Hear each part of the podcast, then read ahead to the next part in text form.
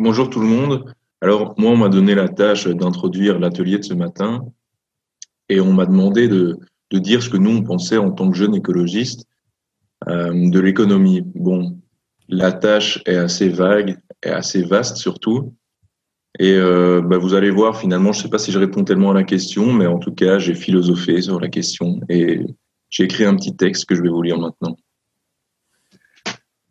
Aujourd'hui, comme vous le savez, nous allons parler économie.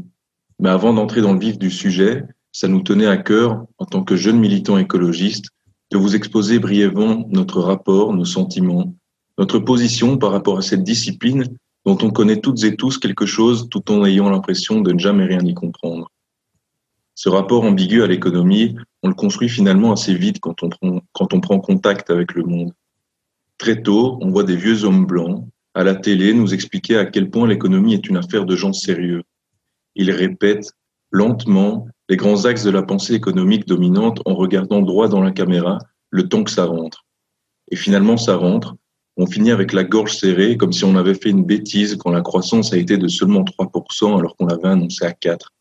On acquiesce docilement quand on nous parle de délocalisation et on finit par comprendre, merci la pédagogie, que l'intérêt du commun se situe plus dans la baisse des charges, la réduction du handicap salarial que dans l'acquisition de nouveaux droits, notamment sociaux, mais pas que. Puis un jour, pour les plus chanceuses et les plus chanceux d'entre nous, on sort à temps de ce guet-apens où quelqu'un nous en sort. On se prend l'iniquité du monde dans la gueule et on finit par se poser des questions. Là, c'est évidemment le début des emmerdes, mais bon, c'est ce qui arrive quand on devient libre. On commence à se poser des questions du style à quoi sert l'augmentation du PIB si les pauvres deviennent encore plus pauvres? Mais là, ça va encore. Pourquoi est-ce que ce serait toujours les mêmes qui s'appauvrissent quand il y a une crise? Là, on commence un peu à faire du populisme, mais ça devient vraiment dangereux quand on arrive à la fameuse question pourquoi est-ce que je travaillerai pour ces gens? Pourquoi est-ce que je fais ce que je fais? À ce moment-là, c'est foutu, vous n'êtes plus employable, vous devenez officiellement un parasite. En gros, vous pouvez direct vous désinscrire de LinkedIn et oublier vos derniers espoirs de voir votre famille heureuse à l'annonce d'une prochaine augmentation. En retraçant le parcours, on se rend compte qu'on passe du problème du PIB, on passe par les rapports de classe, et on finit sur la question du sens de nos activités. En fait, on passe du problème du capitalisme, et je dirais même des capitalistes, au problème plus largement économique, c'est-à-dire nous dans le monde. L'économie affective, l'économie de la nature qu'on appelle aujourd'hui l'écologie, l'économie de la foi qu'on appelle aujourd'hui la théologie. L'économie, dans cette perspective, n'est plus restreinte à son champ tellement régional et réducteur de gestion des ressources matérielles, mais embrasse enfin sa chair sociale, sa chair humaine, dont les économistes orthodoxes s'efforcent encore et encore, à grands coups d'équations et de graphes compliqués, de nous faire oublier, voire d'oublier eux-mêmes. Notre économie, elle est politique.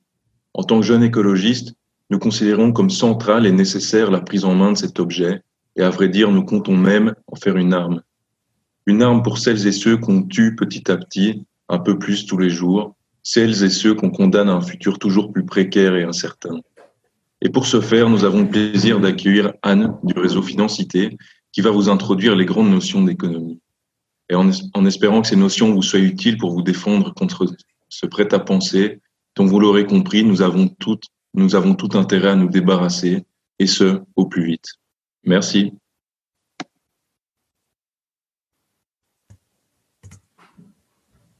Bien, merci euh, Hugo. J'imagine que c'est à nous. Euh, donc, petite euh, précision à l'intention des, auditeurs et auditrices. c'est Joël et Joël, ma collègue Joël Tétard et moi qui ferons la présentation en duo. Et alors, on va vous demander toute votre indulgence et votre bienveillance puisque nous avons été euh, un peu mises toutes les deux dans le shaker du coronavirus puisque c'est c'est Joël qui devait venir. Et puis elle s'est retrouvée euh, confinée. Et donc hier matin euh, j'ai repris le flambeau pour avancer et finir la présentation et venir vous la présenter ce matin au Circularium. Et, hier soir, on a appris que qu'on se retrouvait sur Zoom et donc on a décidé de voilà de, de, de le faire de manière partagée puisque du coup elle peut intervenir. merci de merci de nous accueillir parmi vous. C'est vraiment pour moi c'est un honneur de de, de parler devant devant écolo et en plus les jeunes écolos. Euh, et alors peut-être une précision sur nous deux et euh, Joël euh, pourra compléter si elle le souhaite. nous ne sommes pas des économistes, nous ne sommes pas des chercheurs, nous sommes animatrices en éducation permanente et avant tout, je pense, des citoyennes comme comme vous tous et toutes qui cherchons à se former, à comprendre, à décortiquer, à déconstruire. Donc, euh, on vous apporte certainement pas euh, une sainte parole euh, gravée dans le marbre et de toute façon, ce n'est pas ce qu'est l'économie. Euh, et ça reflète notre niveau de compréhension du monde économique actuel et rien, rien, de, rien de plus. Et on, se pose encore et toujours des questions tous les jours et, et on avance pas à pas. Voilà pour la petite mise en contexte. Joël, je ne sais pas si tu veux rajouter quelque chose. Non, non, ça va, c'est très bien, merci. voilà, donc je vais, euh, je vais partager l'écran. J'espère que la technique sera avec nous. Voilà. Euh, vous, tout le monde voit bien? Oui, c'est parfait. Parfait. Alors, euh, donc les, objectifs euh, qu'écologie euh, nous avait proposés étaient les suivants de déconstruire les idées reçues sur l'économie libérale, d'analyser les contradictions du capitalisme, comprendre le fonctionnement général de l'économie et qui gagne, qui contrôle, qui qui dirige. Alors c'est très très vaste. Euh, je pense qu'on aurait pu euh, proposer une formation de plusieurs dizaines d'heures sur le sujet. Donc euh, avec Joël, on a décidé de se focaliser sur des sujets que Financité connaît et maîtrise euh, pour euh, répondre euh, en partie à ces, à ces questions très générales. Euh, voilà plus ou moins le, programme euh, qu'on va suivre pendant cette heure et demie euh, ensemble. Une petite présentation de Financité, poser un peu des bases pour réfléchir ensemble et voir ce qu'est l'économie. Et puis ensuite, on analysera trois piliers de notre de l'économie dans laquelle on, on navigue. la question de la création monétaire, de la monnaie, la question du financement de l'État et puis la question de la croissance. On vous propose de parler pendant une heure. Alors, euh, comme ça a été un jeu à quatre mains un peu improvisé, on n'a aucune idée de combien de temps cette présentation va durer. Donc, on va essayer euh, d'être efficace et euh, de pas trop déborder, et puis de garder environ 30 minutes pour les questions. On essaiera de rendre ça le plus interactif possible malgré les circonstances. Euh, financité en quelques mots, Joël, tu veux, euh, tu veux peut-être euh, présenter? Bah, si tu veux, hein, je peux faire ça rapidement. Donc, nous nous considérons comme le mouvement citoyen de la finance solidaire et responsable. Nous sommes composés de plus de 5000 membres citoyens, citoyennes maintenant, qui ont aussi cet intérêt pour les sujets économiques ou qui ont envie de comprendre ce qui nous entoure. Euh, il y a aussi 90 organisations membres, euh, organisations solidaires comme Oxen, mais aussi euh, des groupes euh, qui décident de des collectifs citoyens qui décident de réfléchir ensemble à des sujets économiques comme Alter Ecot ou Ethic Invest. Euh, du coup, nos principaux rôles, en plus d'être connus comme mouvement d'éducation permanente, sont donc de valoriser au maximum la participation et l'émancipation citoyenne, euh, nous publions également des analyses, des études et des rapports, comme euh, l'excellente analyse que fait ma collègue sur la relocalisation de l'énergie euh, éolienne, par exemple, mais aussi des rapports comme des rapports annuels comme celui sur l'inclusion financière ou sur l'investissement socialement responsable que nous détaillerons un petit peu par la suite. nous avons aussi un centre de formation et de conseil aux citoyens, mais aussi au secteur de l'économie sociale. Plus concrètement, ça consiste à accompagner, par exemple, des coopératives ou des entreprises sociales et euh, la sensibilisation et le plaidoyer par le biais de campagnes. Euh, la campagne qui est actuellement en cours, elle s'appelle Senior et digitalisation et donc c'est une campagne qui vise à faire remonter auprès des pouvoirs publics le sentiment d'injustice que euh, ressentent les personnes âgées qui sont actuellement exclues de leur banque. par la faute de plusieurs pratiques de digitalisation forcée, comme le fait de devoir passer au app banking, PC banking, etc. Donc euh, voilà, euh, je ne vais pas trop rentrer dans le détail des monnaies locales complémentaires ni de l'investissement socialement responsable puisqu'on en parlera par la suite.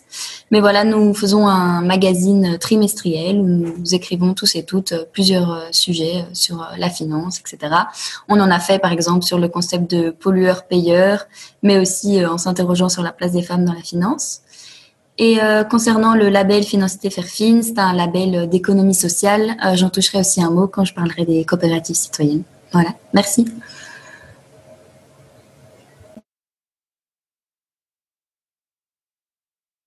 Ah non, t'entends pas ton micro.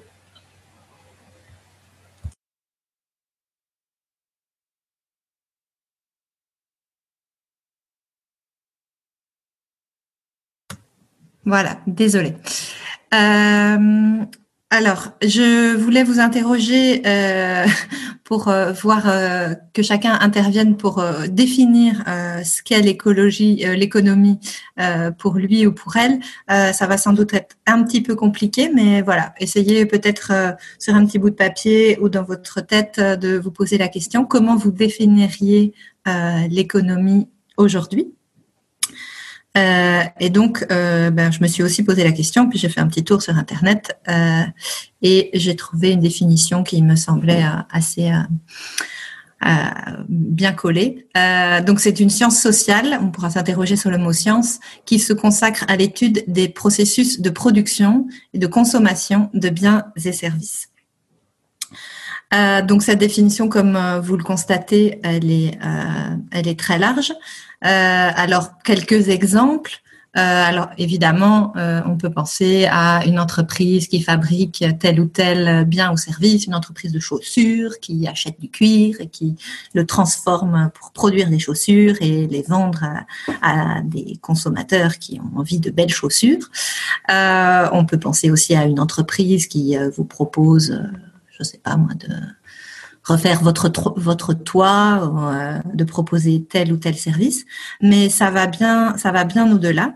Euh, le fait d'utiliser une route euh, financée par euh, les impôts et le, budget de l'État, ça fait aussi partie de l'économie puisqu'il s'agit de, construire la route et de pouvoir utiliser la route et d'avoir un service routier. Donc ça rentre bien dans l'économie. Aller à l'hôpital, euh, qui est un service public, ben, c'est aussi de l'économie puisque euh, il faut pouvoir euh, produire ce service avec des gens qu'on va payer et ensuite le consommer. Je peux mettre quelques guillemets. Euh, et ça va même encore plus loin. Euh, si vous êtes à la maison et que vous cuisinez pour votre voisin peut-être qui est, malade et qui a besoin qu'on l'aide, c'est aussi euh, une production et ensuite une consommation d'un bien. Et même si vous cuisinez pour votre famille, euh, c'est également le cas. Donc, comme vous le constatez, euh, l'économie, elle fait partie de, toutes les sphères euh, de nos vies, en tout cas telles que, telles que nous, on l'entend. Et euh, je vous invite d'ailleurs sur ce sujet, s'il y a y a des, des, gens qui ont le temps de lire ou de se, de se documenter, euh, d'aller voir un auteur de l'après-guerre qui s'appelle Karl Poliani et qui définit euh, extrêmement bien ces différentes sphères euh, de l'économie qui ne sont pas réduites à l'économie euh, de marché avec euh, des acteurs privés, mais qui comprennent l'économie comprend pour lui aussi la sphère de la redistribution et la sphère domestique. Voilà. Donc, euh, c'est une petite conclusion. Euh, tous ces échanges de biens et services qu'on a évoqués font partie de l'économie.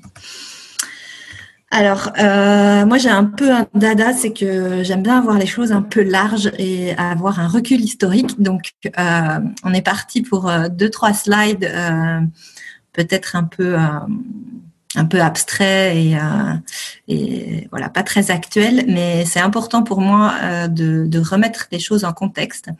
Donc les premières réflexions euh, économiques, elles, euh, elles surgissent en Europe au XVIe, XVIIe siècle et elles sont liées à la recherche de puissance et d'accumuler des richesses de la part des royaumes européens à travers le, le, les, premiers, les prémices, le début du développement du commerce international suite aux grandes découvertes. Donc, comme vous le savez, voilà, une fois que Colomb, Vasco de Gama, etc., ont tracé leur route, ben, les, les, royaumes européens ont voulu profiter des, des, ressources et des richesses euh, des, différents pays euh, découverts.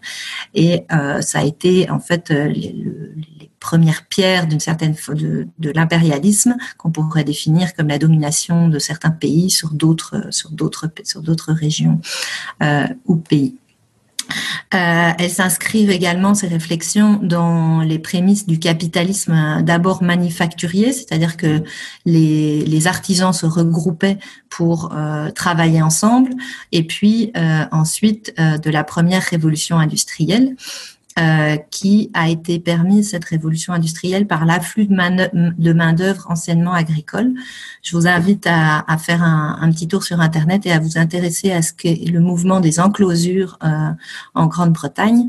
Euh, c'est euh, une décision euh, royale, je pense, je ne sais pas d'où venait cette décision, mais de rendre les terres collectives, les terres communautaires, de les faire devenir privées euh, pour euh, que les, des grands propriétaires puissent euh, s'en servir pour développer l'élevage de moutons, qui a permis ensuite de développer l'industrie textile.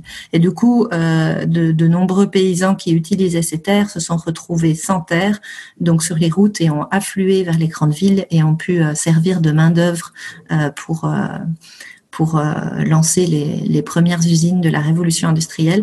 Euh, c'est vraiment un élément qu'on considère comme euh, le basculement vers vers l'industrialisation et, donc le, l'accumulation de, de, capital et le, début du capitalisme. Et puis, bah, évidemment, donc, ce sont les prémices d'une domination d'une classe sociale sur une autre. Comme vous voyez, le, mot domination euh, revient souvent. Donc, c'est dans ce terreau que, les, premières réflexions économiques euh, se font. Euh, et puis, peut-être un petit peu plus réjouissant à nos yeux, euh, ces réflexions s'inscrivent aussi dans une révolution philosophique. Au XVIIe siècle, ce sont les premiers pas euh, de, ce qu'on a appelé le siècle des Lumières, hein, plutôt au début XVIIIe. Ça s'inscrit dans une sécularisation de la société. Sécularisation, c'est-à-dire qu'on on, s'extrait euh, d'un paradigme purement religieux où on lisait le monde euh, et la société à travers euh, les, lunettes religieuses.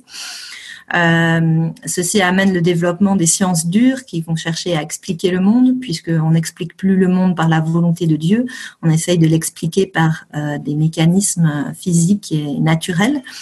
Et d'ailleurs, c'est ce que les premiers penseurs économiques vont faire pour l'économie. Essayer de définir des lois naturelles. Euh, ces, ces, séances dures vont amener des innovations techniques qui vont permettre justement la première révolution industrielle dont on vient de parler.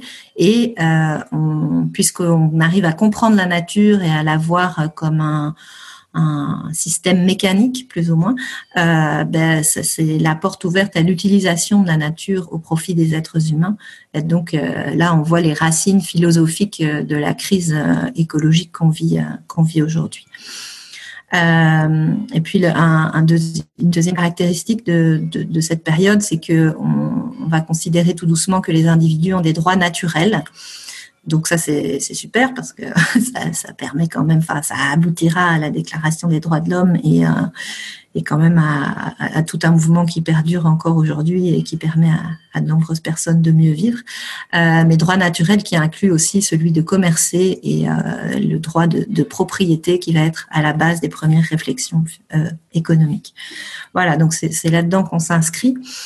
Euh, dans, dans, ce terreau, ben, Adam Smith va commencer ses travaux euh, au début du 18e.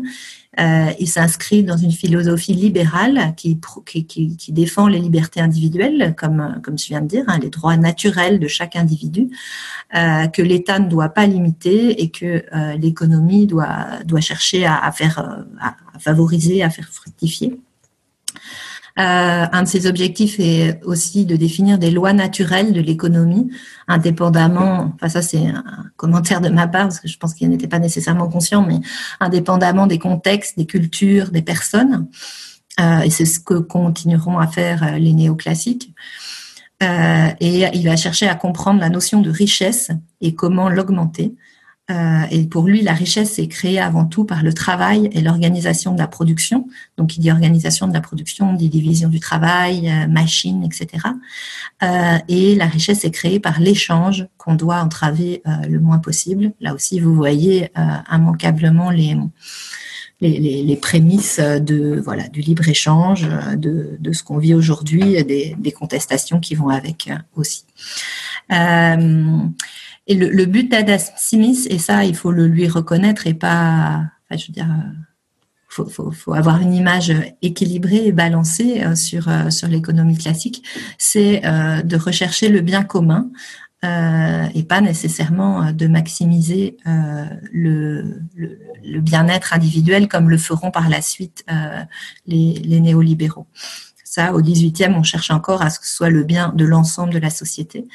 Euh, mais lui, il estime, euh, par ce qu'on appelle la main invisible, que si chacun est mu par son intérêt personnel propre et unique, alors euh, naturellement, par une sorte de, d'effet magique qu'il appelle la main invisible, euh, ça va bénéficier à l'intérêt général. Voilà un petit peu euh, ce, que, ce que je voulais vous dire. Pourquoi je, pourquoi je vous raconte tout ça euh, C'est pas pour, pour vous embêter. C'est que, bah, comme vous le voyez, on voit euh, ici les fondements du système tel qu'on le connaît encore aujourd'hui. Euh, c'est pas venu de nulle part. Ça n'a pas été euh, imposé par une, une clique euh, euh, qui souhaite tirer le maximum et, euh, et avilir le reste de la société, c'est euh, le résultat d'une évolution historique. et ça vous montre aussi qu'une pensée économique, elle s'inscrit dans une certaine vision du monde, dans, oui, voilà, la place de l'individu, la place de la nature, qu'est-ce que c'est que la nature, etc. Et je pense qu'aujourd'hui, on est tout doucement en train de créer une autre vision du monde euh, un autre récit pour, euh, pour notre humanité. Pour ceux qui ont, ont lu euh, Cyril Dion, il en parle très bien dans un de ses derniers livres. et si on crée cette nouvelle vision, bah, naturellement, enfin, peut-être pas très naturellement, mais on pourra pousser vers de nouvelles formes de pensée économique qui pourront apparaître et, se développer. Euh, et la dernière raison pour laquelle je, voulais euh, commencer par ça, c'est que tout n'est pas blanc et noir, quoi. Euh, on, voit que les racines historiques qu'on vient d'évoquer, ce sont les racines des crises actuelles qu'on vit, euh, sociales, environnementales, mais ce sont aussi euh, les racines de l'émancipation des individus par rapport à une communauté, l'émancipation des, des, des, gens par rapport à un pouvoir autocratique, par rapport à l'omnipotence de la religion. Et je crois que si on n'était pas passé par là, euh, on serait pas tous euh, libres d'aller et de venir. Bon, quoique en ce moment on n'est pas très libre, mais euh, d'avoir une certaine liberté de pensée et d'expression. Euh, et, ce sont aussi les racines d'une amélioration de, nos conditions de vie sans précédent euh, euh, au cours des, des, derniers siècles. Voilà, donc euh, c'est un peu la leçon. Il ne faut pas jeter le bébé avec l'eau du bain.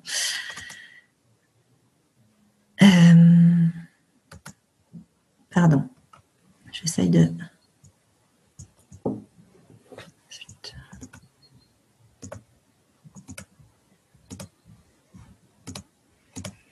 Excusez-moi, j'essaie de revenir à, mes slides. Voilà. Donc, euh, différents courants de pensée euh, économique se sont euh, développés vraiment à partir de, cette genèse. On va pas les, les, passer en revue ni faire une explication détaillée de, de, de, chaque, de chacun.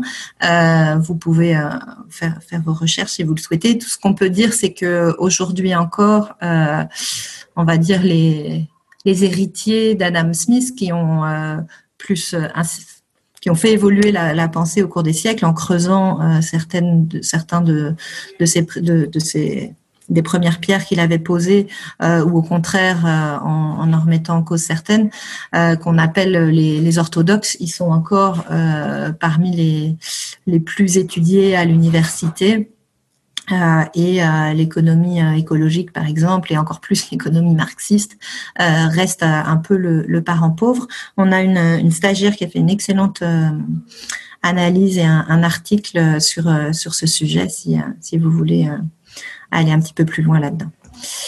Voilà, donc maintenant on rentre dans le vif du sujet. J'espère que je ne vous ai pas endormi avec ces quelques cette introduction. Euh, donc, on va commencer. Le premier pilier qu'on veut explorer ensemble, c'est euh, le sujet monétaire. D'où vient l'argent? Qui le crée et comment? Alors, euh, on avait prévu une sorte de petit sondage. Donc, je ne sais pas si c'est Chloé ou Sarah qui gère. Le, Je vais essayer de le lancer. J'espère que c'est ce que tu attendais. Et que ouais, ben on va voir. Voilà. Donc, euh, l'idée, c'est de, vous poser la question, selon vous, d'où vient l'argent? Est-ce que l'argent, il est créé parce qu'on gagne, par votre salaire? Est-ce que l'argent est créé par la seule banque centrale en imprimant des billets? Est-ce que l'argent est créé par l'État? Est-ce que l'argent est créé par les banques qui octroient des prêts? Donc, je vous invite à, voter si vous, si vous le souhaitez. Ok, donc euh, bah, c'est assez, c'est ah, ça change tout le temps. Je vais attendre un petit peu. Comme ça, tu sais, pour l'instant, il y a six personnes qui ont répondu sur 17. Donc, on va ah, encore un ah petit peu on est, juste pour voir si. En fait, les personnes, malheureusement, qui nous suivent sur Facebook Live ne pourront pas participer euh, au, vote, mais qui n'hésitent pas à mettre un commentaire sur Facebook. Comme ça, on pourra transmettre les réponses de Facebook également. Ok, ça va. Euh, on attend combien de temps? Une minute? Ah non, j'attends. On attend peut-être que tout le monde ait, voté. Et puis sinon, au bout d'une minute trente, euh, on arrêtera. Voilà. Donc ceux qui nous suivent sur Facebook, vous pouvez aussi euh, vous poser la question dans votre coin. C'est juste pour l'exercice. Hein. Je, veux dire, on ne va pas faire paraître tout ça. Alors comme, ça, tu peux avancer. Je vais mettre fin au sondage. Pour information, on a aussi Katharina qui pense la quatrième réponse. Euh, les banques qui, font des prêts. Ouais, ok. mais c'est assez, euh, c'est assez parlant parce que c'est très équilibré. Donc, 37% d'entre vous pensent que l'argent est créé par la Banque centrale en imprimant des billets, 37% euh, que l'argent est créé par l'État et 28% qu'elle est créée par les banques lorsqu'elles octroient des prêts. Donc, attention, tadadam, nous allons passer aux réponses. Donc, la, la monnaie, elle est créée de différentes manières. Euh, d'abord par les banques commerciales lorsqu'elles octroient un prêt. C'est ce qu'on appelle la monnaie scripturale. Euh, lorsque je vais à la banque euh, faire un prêt pour acheter une voiture, eh bien la banque fait une écriture comptable et d'un côté elle me compte une dette dans son actif. Je lui dois euh, je sais pas moi, j'ai emprunté 10 000 euros. et puis, d'un autre, elle écrit sur mon compte 10 000. Et voilà, l'argent est créé. Euh, on va voir ça dans une petite vidéo. Et par ailleurs, euh, les banques centrales créent aussi de l'argent. D'abord, euh, ce qu'on appelle la monnaie fiduciaire, donc ce sont les billets, mais ça c'est une toute petite partie de l'argent qui circule. Et d'autre part, la monnaie centrale, qui est une banque, une monnaie qui est octroyée par les banques centrales aux banques commerciales et qui circule entre les banques commerciales uniquement. Donc, je vais essayer de lancer la petite vidéo. J'espère que ça va fonctionner. Alors, par contre, si elle est au début, non, Pardon. Voilà. Vous le voyez là? Pour l'instant, non. Non, vous ne voyez pas? Ah non, ah non, Pour l'instant, on ne voit rien. Ah. Euh, bah alors, c'est bizarre. Alors, attendez. Euh, je vais peut-être, pardon, hein, je vais peut-être arrêter de partager et puis repartager mon écran où il y a la vidéo. Comme ça, c'est bon? Oui, ça marche chez moi. Ok, bon, bah le lien.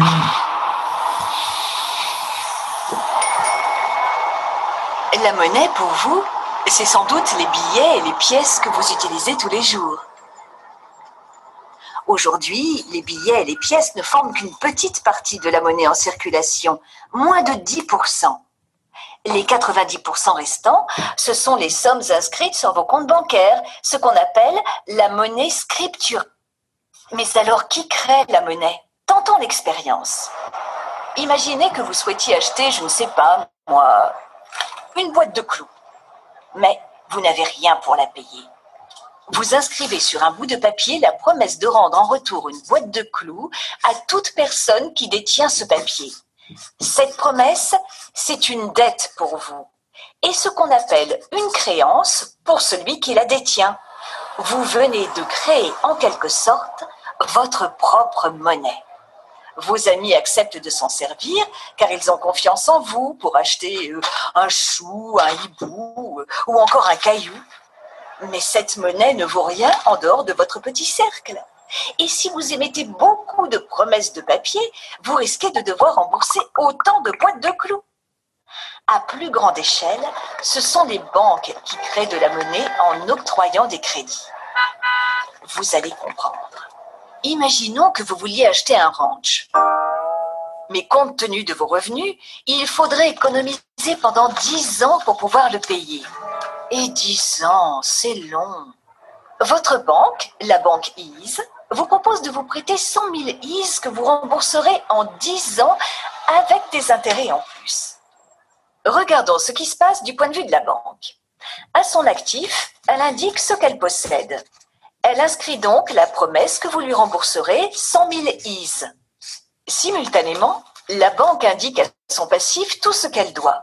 Elle inscrit les 100 000 is sur votre compte, 100 000 is qu'elle crée pour l'occasion. En bref, pour créer de la monnaie, on dit que les crédits font les dépôts.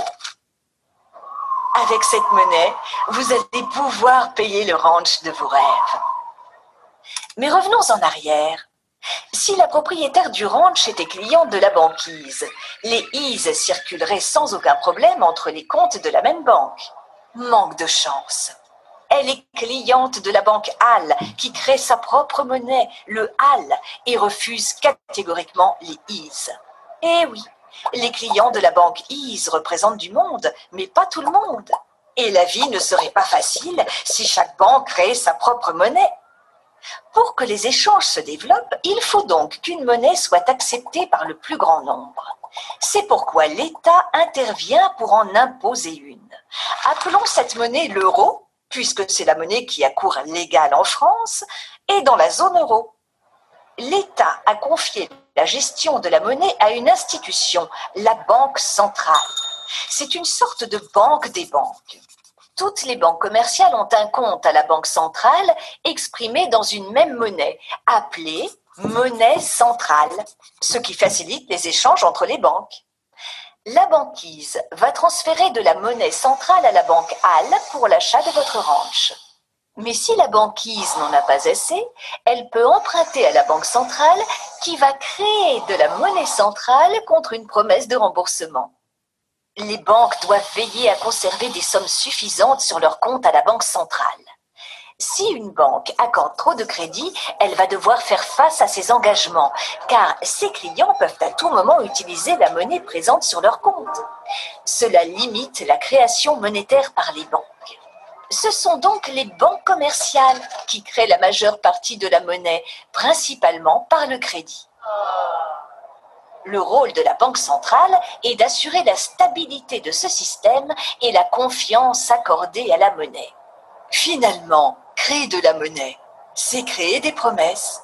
C'est donc une histoire de confiance. Sinon, la monnaie ne vaudrait pas un clou.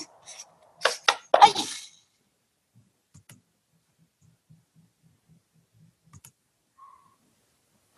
Voilà. Euh, je reviens à notre petite présentation. Excusez-moi.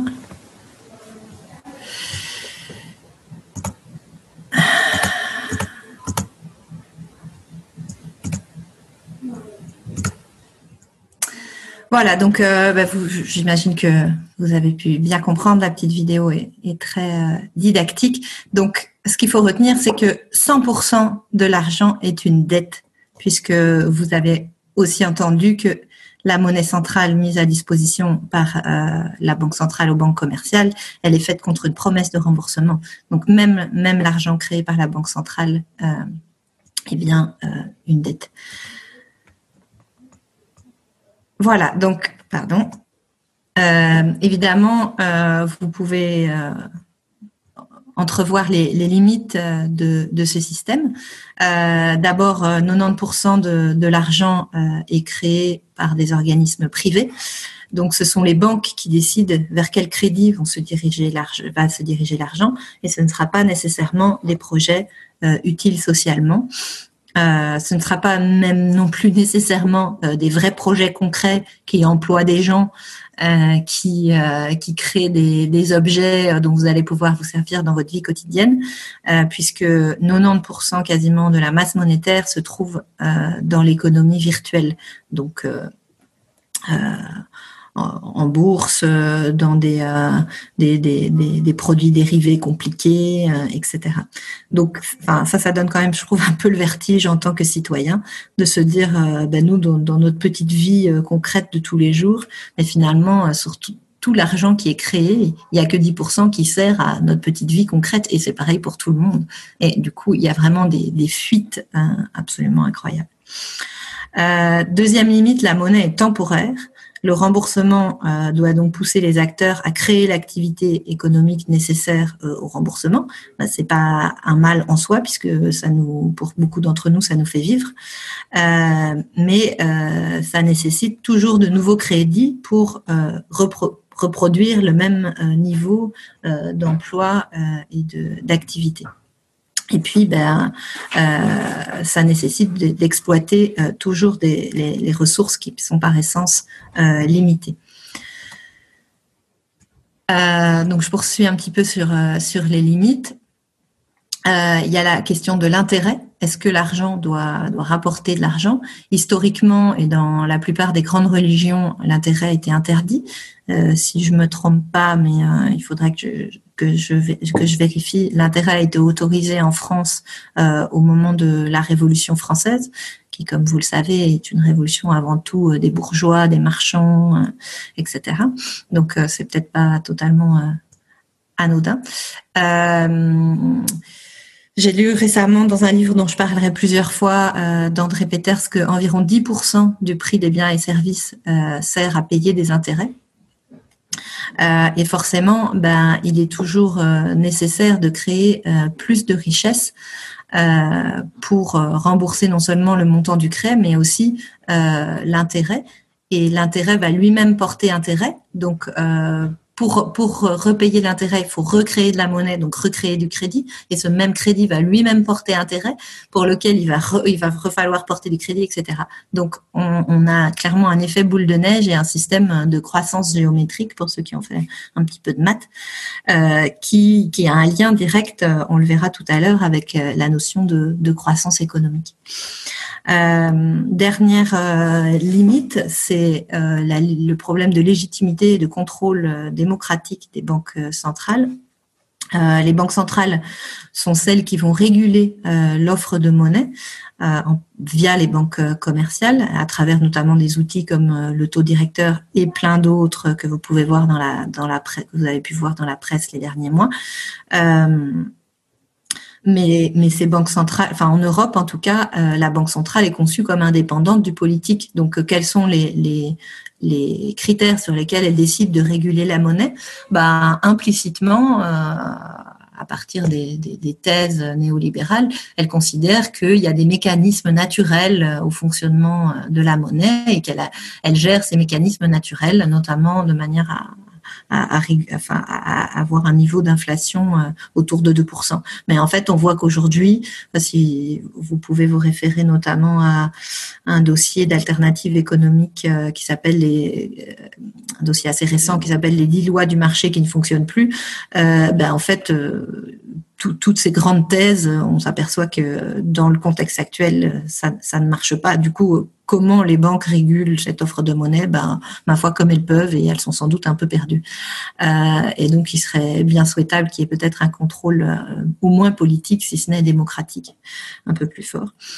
Euh, et enfin, la Banque centrale, c'est le prêteur en dernier ressort des banques commerciales, donc c'est celle qui va mettre en place des programmes pour sauver les banques si jamais elles sont au bord du gouffre.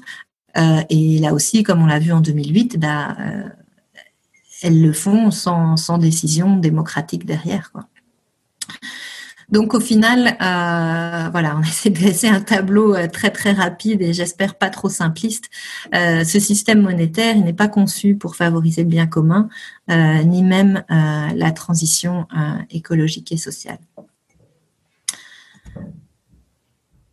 Euh, je continue sur le pilier numéro 2 qu'on a intitulé le financement d'État. Et tout à l'heure, Joël, sur ces deux piliers, euh, Joël vous présentera les alternatives euh, qu'on peut voir en ce moment sur tous ces sujets, et notamment les alternatives que Financité soutient.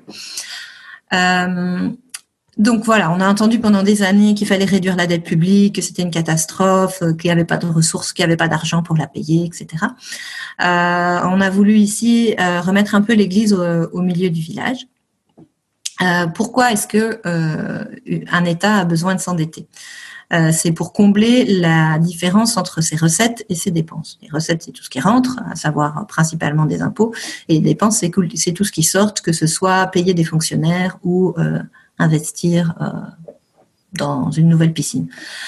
Euh, donc, euh, on a essayé un petit peu de lister ici ces raisons. Euh, c'est l'investissement de long terme, donc euh, des choses qui vont servir à la collectivité euh, pour l'avenir et peut-être à, à, créer des, des, des, emplois de l'activité économique. un rôle contracyclique, c'est celui qu'on voit en ce moment. Les banques ont tendance à octroyer beaucoup de crédits, donc à créer beaucoup de monnaie quand tout va bien et à ne plus rien faire euh, quand tout va mal. Et donc, euh, l'activité économique de l'État, euh, qui va naturellement créer de la monnaie puisqu'elle va s'endetter pour ça, va prendre le relais quand les banques n'octroient plus de crédit et ne créent plus de monnaie. L'État est là aussi pour contrer des conditions adverses comme celles qu'on vit en ce moment et à à créer de, l'argent et euh, à relancer la machine quand on, fait face à ce genre de conditions. Et puis euh, à financer ses dépenses courantes.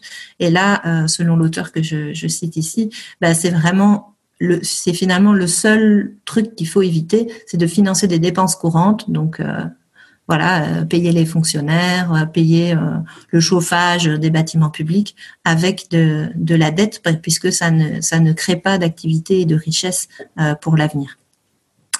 Comment est-ce qu'un État fait ça pour, pour se financer et s'endetter?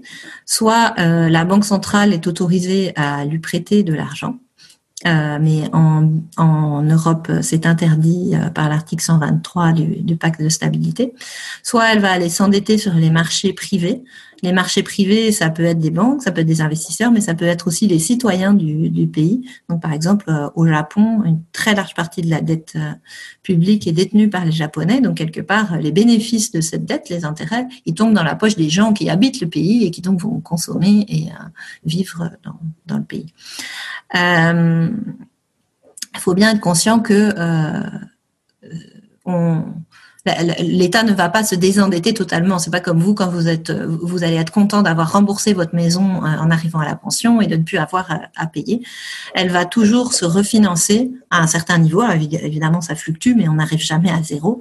Euh, et elle fait face en faisant ça à deux risques le risque de liquidité ou les risques de refinancement, c'est-à-dire que les gens qui lui ont prêté ne souhaiteraient plus lui prêter pour différentes raisons, et le risque de taux, c'est-à-dire qu'elle se soit endettée à un taux faible à une date euh, T, et que euh, dix ans plus tard, quand elle veut refinancer, bah, manque de bol, euh, les taux ont augmenté, et donc elle doit faire face à des taux plus élevés. Donc ces deux éléments vont vraiment guider les politiques de, d'endettement public, et elles sont au cœur de, de nombreuses décisions.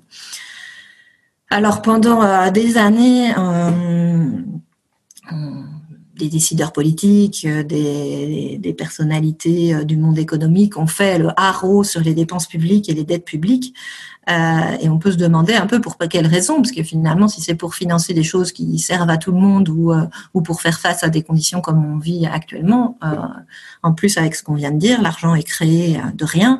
Pourquoi est-ce qu'on a cherché pendant des années à, à, à, à réduire tout ça? D'abord, je pense qu'il y, y a eu, ou il y a, il y a il y a toujours un risque perçu ou avéré, ça je le laisse à, votre discrétion, je, vous invite à, vous poser la question, d'une mauvaise utilisation de l'argent public euh, par euh, des politiciens, certaines formes de clientélisme. Voilà, je me suis fait élire parce que j'ai promis que j'allais construire une piscine olympique dans mon village de 10 000 habitants. Euh, eh bien, j'endette allègrement la commune sur les marchés financiers euh, et je construis ma piscine et les gens sont contents. Voilà, c'est euh, évidemment euh, euh, un peu exagéré, mais, je pense qu'il y a quand même des, cas qui, peuvent aller dans, ce, sens-là. Tout n'est pas blanc et noir.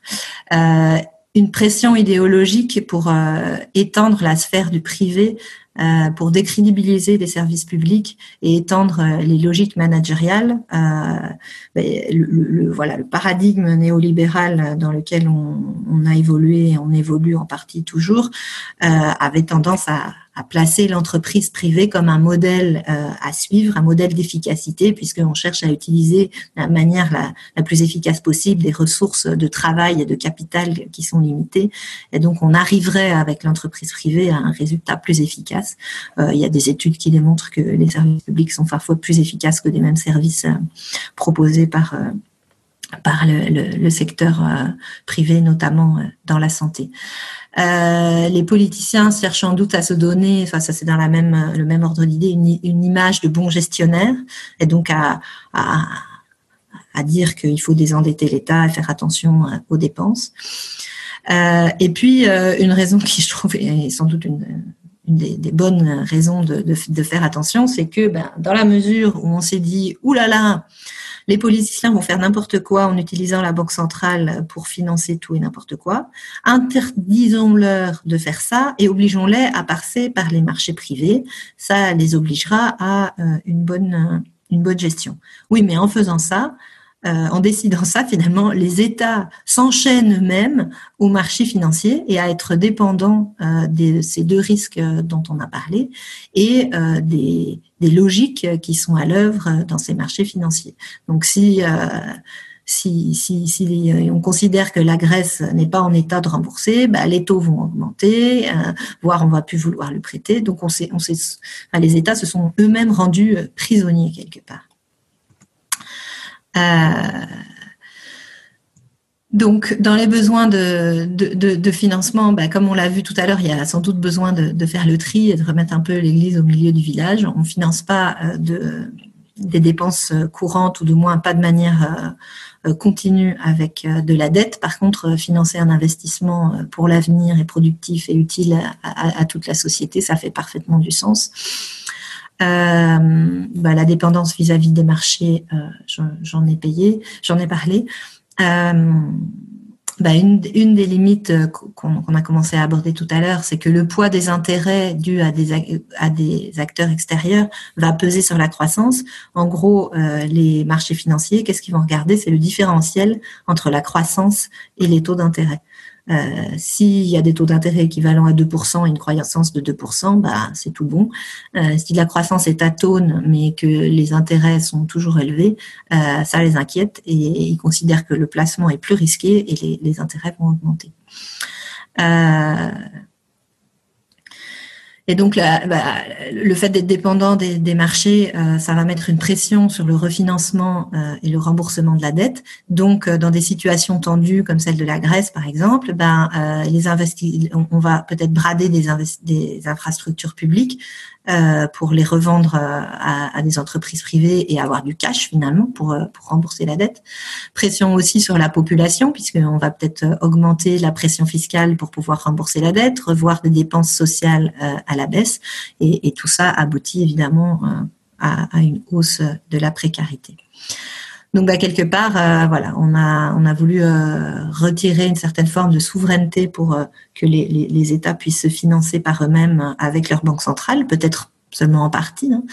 mais on s'est enchaîné en faisant ça et on a ça, se traduit par une, augmentation de, la pauvreté dans certains cas.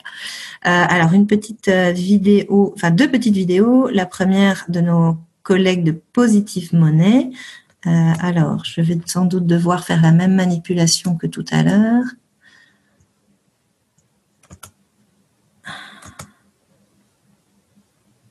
Voilà.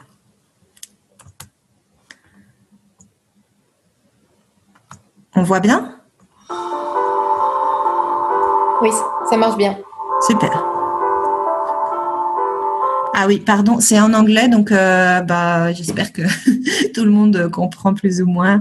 Euh, en tout cas, j'imagine que vous saisirez l'idée générale.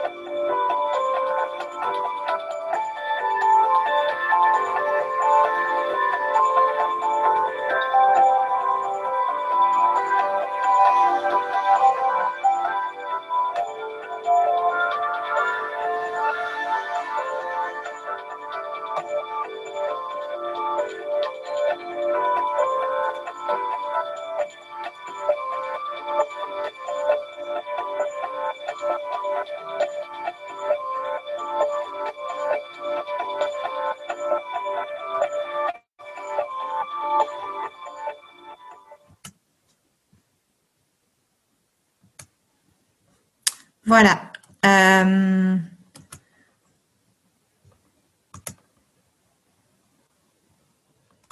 So, Je... I'll now introduce Oops. each of our three speakers. Sorry. Shreyananda is an economist at the Institute for Public Policy Research, also known as the IPPR. The Center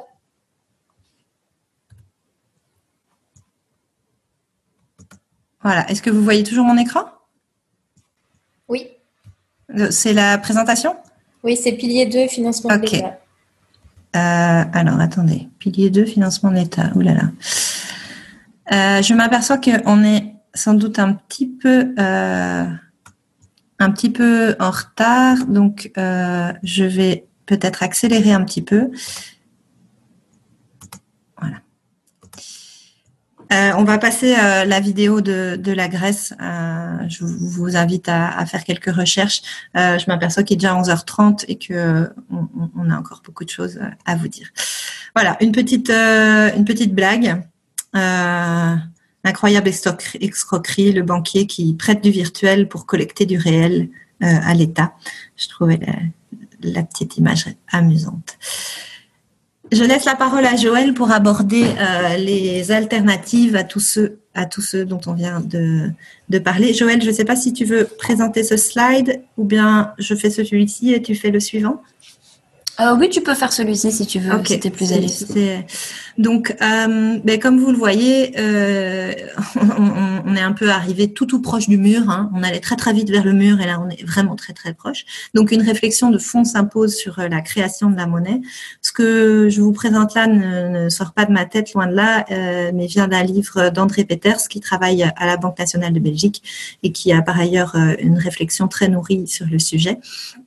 Euh, il présente dans, son livre euh, des, alternatives de, nombreux systèmes qui pourraient remplacer le, système monétaire dont on vient de parler, avec quatre objectifs la stabilité économique, euh, le fait de favoriser le bien commun, de favoriser la souveraineté et de limiter euh, l'inflation tout en autorisant le crédit. Et il joue sur plusieurs paramètres. Qui va émettre la monnaie? Quelle est euh, l'entité là où les entités, parce qu'on pourrait tout à fait imaginer qu'une partie de la monnaie soit une partie, une monnaie perpétuelle émise par la banque centrale et une partie, une monnaie temporaire émise par par les par les banques euh, commerciales. Est-ce que la monnaie doit ou non être, permanente, partiellement ou pas? Euh, Est-ce qu'elle doit porter intérêt? Qui, de, qui devrait porter les intérêts? Et puis, quel serait le réalisme du système envisagé? C'est-à-dire, euh, finalement, il est assez pragmatique. Il dit il faut qu'on crée un système qui a quand même une chance de s'imposer face au système actuel. Donc, je ne veux pas du tout rentrer dans les propositions qu'il fait parce que euh, c'est pas le lieu aujourd'hui, mais c'est pour vous dire que, enfin, c'est pour vous montrer l'ampleur de, de la réflexion et toutes les questions qu'on doit se poser. Euh, voilà, je laisse la parole à, Joël pour des, choses un petit peu, des, idées un petit peu plus concrètes. Oui, euh, alors du coup, dans les alternatives, on va commencer avec le point de vue un petit peu macro, et puis euh, la slide après, ce sera plutôt le point de vue micro et l'expérience qu'on vit dans nos métiers, dans la vie de tous les jours avec Anne, toutes les deux. voilà, du coup, euh, Anne a cité beaucoup euh, le livre d'André Peters de la démocratie, euh, enfin de la dictature financière à la démocratie monétaire. Moi, je vais beaucoup m'appuyer sur le livre d'Alain Grandjean et Nicolas Dufresne qui s'appelle La monnaie écologique et qui explique en, première partie toutes les failles de notre système monétaire, justement la dette, la question de l'intérêt, etc. Et puis après, ils font des propositions pour que la monnaie soit au service notamment du Green New Deal. donc du coup voilà. actuellement, c'est un sujet qui est qui était déjà actuel avec la question de la transition écologique et sociale, mais en pleine crise euh, de, pandémique de la Covid-19, c'est encore plus actuel. Donc, on se pose plein de questions en se disant, mais tous les États sont en train de s'endetter comme pas possible. Alors, comment on va faire pour euh, gérer ces dettes sans passer par des mesures d'austérité, puisqu'actuellement, on ne peut pas se le permettre. Il y a déjà plein de gens qui sont passés en chômage temporaire. On vient d'apprendre hier que le écart commençait à fermer, donc on ne peut pas réimposer de l'austérité actuellement. Euh, du coup, une des alternatives, enfin plusieurs alternatives, ce serait presque toujours euh, de passer par la banque centrale. Comme l'a expliqué Anne et comme l'a expliqué Positive Money, euh, la banque centrale, c'est réellement un créateur d'argent magique, entre guillemets, puisqu'une banque centrale ne peut pas faire faillite. Donc, euh, elle peut acheter la dette, acheter la dette et augmenter son bilan, c'est pas un problème. du coup, il y a plusieurs options, comme par exemple la monétisation directe des dépenses publiques. c'est actuellement interdit par l'article 123 du, de. Mais ce serait euh, donc une possibilité que la enfin si on contournait ou qu'on réévaluait la pertinence de cet article, que la Banque centrale finance directement les États. C'est-à-dire que les États émettraient des obligations sur les marchés primaires et la Banque centrale les rachèterait directement et donc euh, déposerait l'argent sur le compte du Trésor public. Euh, la dette perpétuelle euh, qui serait détenue par la Banque centrale européenne avec ou sans intérêt. Donc euh, la dette perpétuelle, finalement, ce serait l'idée de dire on pourrait avoir une dette perpétuelle à taux zéro, ce qui est égal à un don monétaire en fait. Donc c'est-à-dire que les États puissent s'endetter et s'endetter auprès de la Banque centrale à un taux à aucun taux, ça équivaut à faire du don. Euh, la monnaie hélicoptère, alors ça c'est super intéressant, on l'appelle aussi euh, quantitative easing for people. Et donc en fait c'est le fait de distribuer de l'argent directement sur le compte des citoyens. Euh, il y a d'ailleurs un petit peu une, une, réflexion qui, dans lesquelles on est aussi beaucoup prise avec Anne là-dessus actuellement, parce qu'une des craintes de la monnaie hélicoptère en général, c'est que cet argent euh, servent à épargner, donc euh, que les consommateurs, euh, enfin en tout cas les citoyens plutôt on va dire, qui les reçoivent sur, le reçoivent sur leur compte, le mettent de côté, mais n'en profitent pas pour le dépenser. donc c'est là qu'intervient un peu le rôle des chèques consommation en ce moment, ou alors de de donner, de distribuer par exemple de l'argent en monnaie locale, comme certaines sont en train de le faire lors de leur plan de relance économique. Euh, voilà. Euh, il y a aussi euh, des, actions un peu plus ciblées, donc qui financeraient directement, parce que là, donc j'ai parlé du fait de faire sauter les intérêts et, les intermédiaires privés, qui sont les banques commerciales et les marchés financiers. Mais donc, si on veut vraiment s'intéresser à des initiatives qui pourraient contribuer à la transition écologique et sociale, ce serait par exemple l'annulation ciblée de dettes, qu'elles soient publiques ou privées, en contrepartie d'investissements verts. Donc, euh, de dire par exemple à un État, on annule vos dettes euh, si vous investissez dans le Green New Deal, si vous financez euh, l'énergie éolienne ou ce genre de choses. aussi l'idée de réviser le mode de financement des banques publiques d'investissement. et de repenser le principe d'indépendance des banques centrales. En fait, il faut repenser un petit peu le rôle que chaque acteur a actuellement et pourquoi ce rôle-là a des limites et finalement se dire quel rôle pourraient jouer tous ces acteurs-là, par exemple, et des acteurs que on n'en entend presque même pas parler euh, forcément tout le temps si on se penche pas dans des sujets économiques, mais qui jouent un rôle super important, comme euh, aussi la Banque des règlements internationaux, la Banque européenne d'investissement, les banques publiques d'investissement, euh, etc. On peut passer à la slide suivante si tu veux. Donc, un des exemples qui rejoint aussi, donc qui, a été emprunté à Arnaud Zachary dans une étude du, CNCD qui est super bien, enfin qui démocratise très très bien l'information, qui s'appelle le temps des banques centrales. Donc, euh, c'est l'idée, comme je l'ai expliqué, d'une dette perpétuelle, donc euh, d'un espèce de don monétaire. C'est-à-dire que l'État, euh, il émet des obligations, donc c'est ce qu'on appelle les obligations souveraines, c'est-à-dire quand il veut emprunter de l'argent. ces obligations sont achetées par des investisseurs. la banque centrale les rachèterait du coup sur le marché secondaire. Donc le marché secondaire, c'est la bourse en fait. C'est le fait qu'une fois qu'on a acheté déjà des, c'est la bourse. C'est la deuxième bourse, on va dire. Une fois qu'on a déjà acheté des actions ou des obligations, c'est lorsqu'on les revend. C'est un petit peu comme la seconde main, seconde main euh, de la finance, on va dire. Puis euh, la banque centrale euh, rachèterait donc, c'est ça, sur le marché secondaire, avec une maturité infinie, c'est-à-dire ne pas mettre de date de limite pour rembourser cette dette. Et donc la dette sera finalement conservée indéfiniment au bilan de la banque centrale. Et on a dit que c'était pas un souci puisque la banque centrale est souveraine, donc il n'y a aucune instance au-dessus d'elle, donc elle peut avoir le bilan qu'elle veut. Et donc, dans ce cas-là, il n'y aurait pas de capital de dette à rembourser par l'État, mais euh, il y aurait des intérêts à payer. Bon, alors la question de, l'intérêt, elle est expliquée dans cet exemple, mais c'est réellement une question, est-ce, que c'est légitime de payer des intérêts sur le financement de services publics? Puisque c'est ça, quand l'État émet des obligations, c'est pour financer des hôpitaux, c'est pour financer l'éducation, et là, dans le cadre de la transition écologique et sociale, c'est pour financer des énergies renouvelables. Donc, est-ce que c'est légitime qu'il y ait un intérêt à payer? Ça, c'est euh, une autre question. Peut-être, euh, Joël, une toute petite précision. En fait, aujourd'hui, euh, dans ce système avec les petites étapes, les petites bulles, on en est déjà à l'étape 3. C'est-à-dire que la Banque centrale a déjà racheté sur le marché de nombreuses dettes souveraines et dettes privées qu'elle a mis dans son bilan pour pouvoir réinjecter de l'argent. Donc, en fait, on n'est pas loin, quoi. il y a déjà plein d'étapes qui ont été franchies, euh, pas malgré nous, mais poussées par les circonstances. Mhm, mhm. Euh, c'est un des points sur lesquels euh, j'ai pas encore trop, trop insisté, mais par exemple le fait que on a une espèce de dogme qui dit que la, banque centrale n'est pas une instance politique et donc elle doit être le plus objective possible et qu'elle ne peut pas interférer par exemple dans la politique euh, monétaire. Donc, elle doit seulement fixer le prix de la monnaie, mais elle ne peut pas décider de l'allocation de ses ressources. Et, euh, et donc, voilà, c'est aussi une des pistes de réflexion de dire, non, la, Banque centrale pourrait aussi, euh, mais avec un contrôle démocratique, puisque c'est pareil, c'est une des autres questions, qui élu, qui élit les personnes qui représentent la Banque centrale finalement. Donc, voilà. Je passe au slide suivant. Ouais. Voilà. Ça va.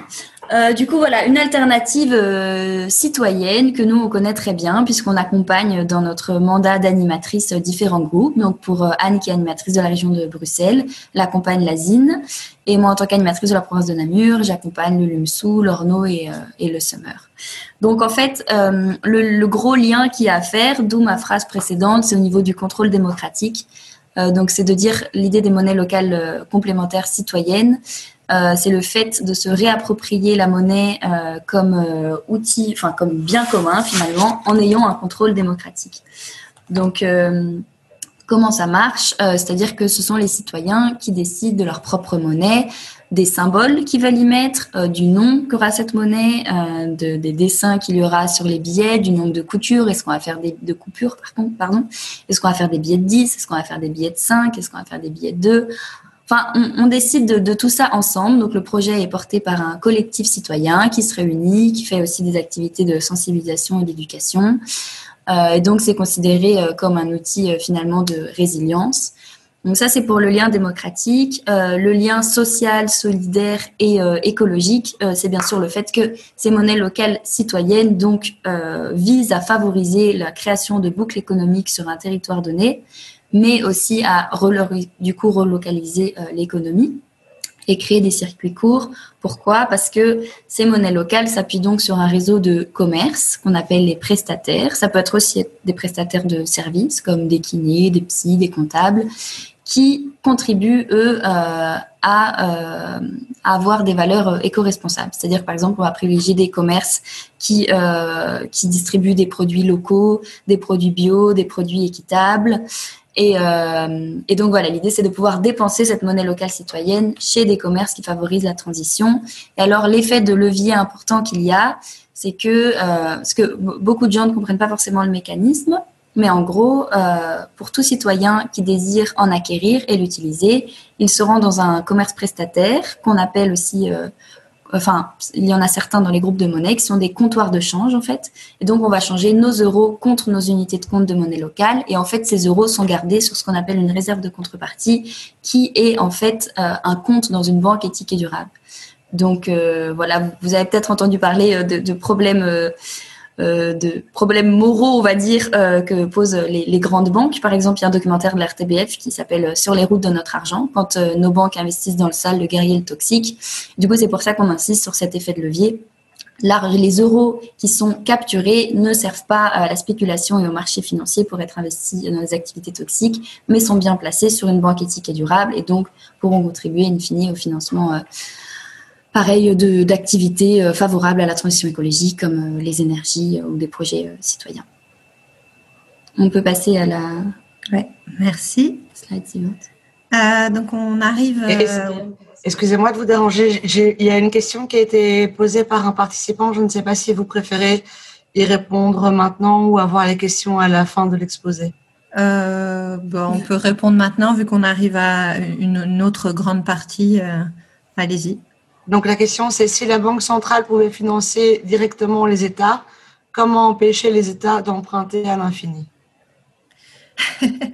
Euh, C'est une excellente question à laquelle euh, j'ai personnellement pas de réponse. Effectivement, enfin, il y a un peu une sous-question euh, là, c'est quelque part euh, pourquoi est-ce qu'on a interdit, en tout cas en Europe, euh, que la Banque centrale finance directement les États? Il y a sans doute des raisons idéologiques qui peuvent remettre en cause, qui peuvent être remises en cause, mais il y a aussi sans doute des, bonnes raisons, comme j'ai pu le dire tout à l'heure. Je n'ai pas suffisamment de culture sur le sujet pour citer des, exemples, concrets. Ben, je pense qu'il faut, c'est une histoire de régulation et de règles de gouvernance à, à se donner. On peut tout à fait imaginer que la Banque centrale, que, les États européens se mettent autour de la table et décident que la BCE peut prêter euh, aux États européens, mais à certaines conditions. Euh, que le, il y ait une démonstration que le projet est une utilité euh, sociale, que ce soit pas des dépenses courantes, qui est, je sais pas moi, que ce soit des oui. Bah, pardon, vas-y, vas-y, termine. Que ce soit peut-être euh, des projets qui ont, qui ont fait l'objet d'un débat euh, démocratique au niveau local ou national. Enfin, je citais l'exemple tout à l'heure un peu grossier euh, de la piscine olympique dans, dans le village. Dans le village de 10 000 habitants, bah, quelque part, si on avait une démocratie locale plus vivante, euh, bah, peut-être qu'il y aurait eu un, un conseil au niveau de la commune, composée de citoyens qui auraient pu euh, euh, faire valoir le fait que ça ne faisait pas de sens de créer cette piscine olympique. c'est un, je crois que c'est une question qui amène beaucoup de, beaucoup de réflexion au niveau, au niveau de notre système politique aussi. Pour moi, c'est une question un peu d'ordre philosophique aussi de se dire, mais finalement, est-ce que c'est grave si un État emprunte indéfiniment, si c'est pour financer des projets qui ont du sens, sachant que notre système est basé de toute façon sur la dette mais la question, c'est plutôt la, est-ce que c'est des dettes légitimes? Est-ce que c'est des dettes illégitimes? Qui paye le prix de la dette? C'est mon avis en tout cas. Voilà, mais euh, je retiens la question. Enfin, c'est un des points sur lesquels j'aimerais aller plus loin euh, quand, j'ai un peu le temps de, réfléchir. Merci. Euh, donc, je, je poursuis. troisième pilier, donc. Anne, excuse-moi, on ne te voit plus. Je vais enlever ma vidéo. Je vais te laisser mettre la tienne. On voit ta présentation, mais voilà. Voilà. Euh, troisième euh, pilier, euh, la croissance. je ne sais pas pourquoi j'ai mis suite, mais c'est le début. donc les, les, mécanismes qui sont derrière la croissance, on va essayer d'aller vite, mais c'est quand même important de comprendre ce que c'est que quand on parle de croissance, on parle de croissance du PIB.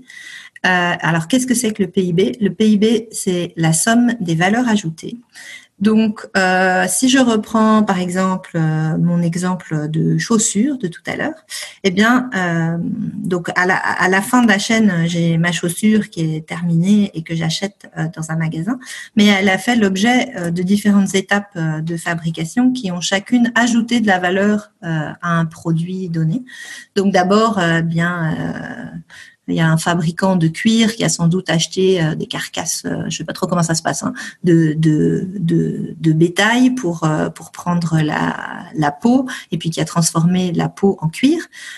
donc ça, c'est son travail apporte une valeur ajoutée à la peau de, du, bétail pour en faire du cuir.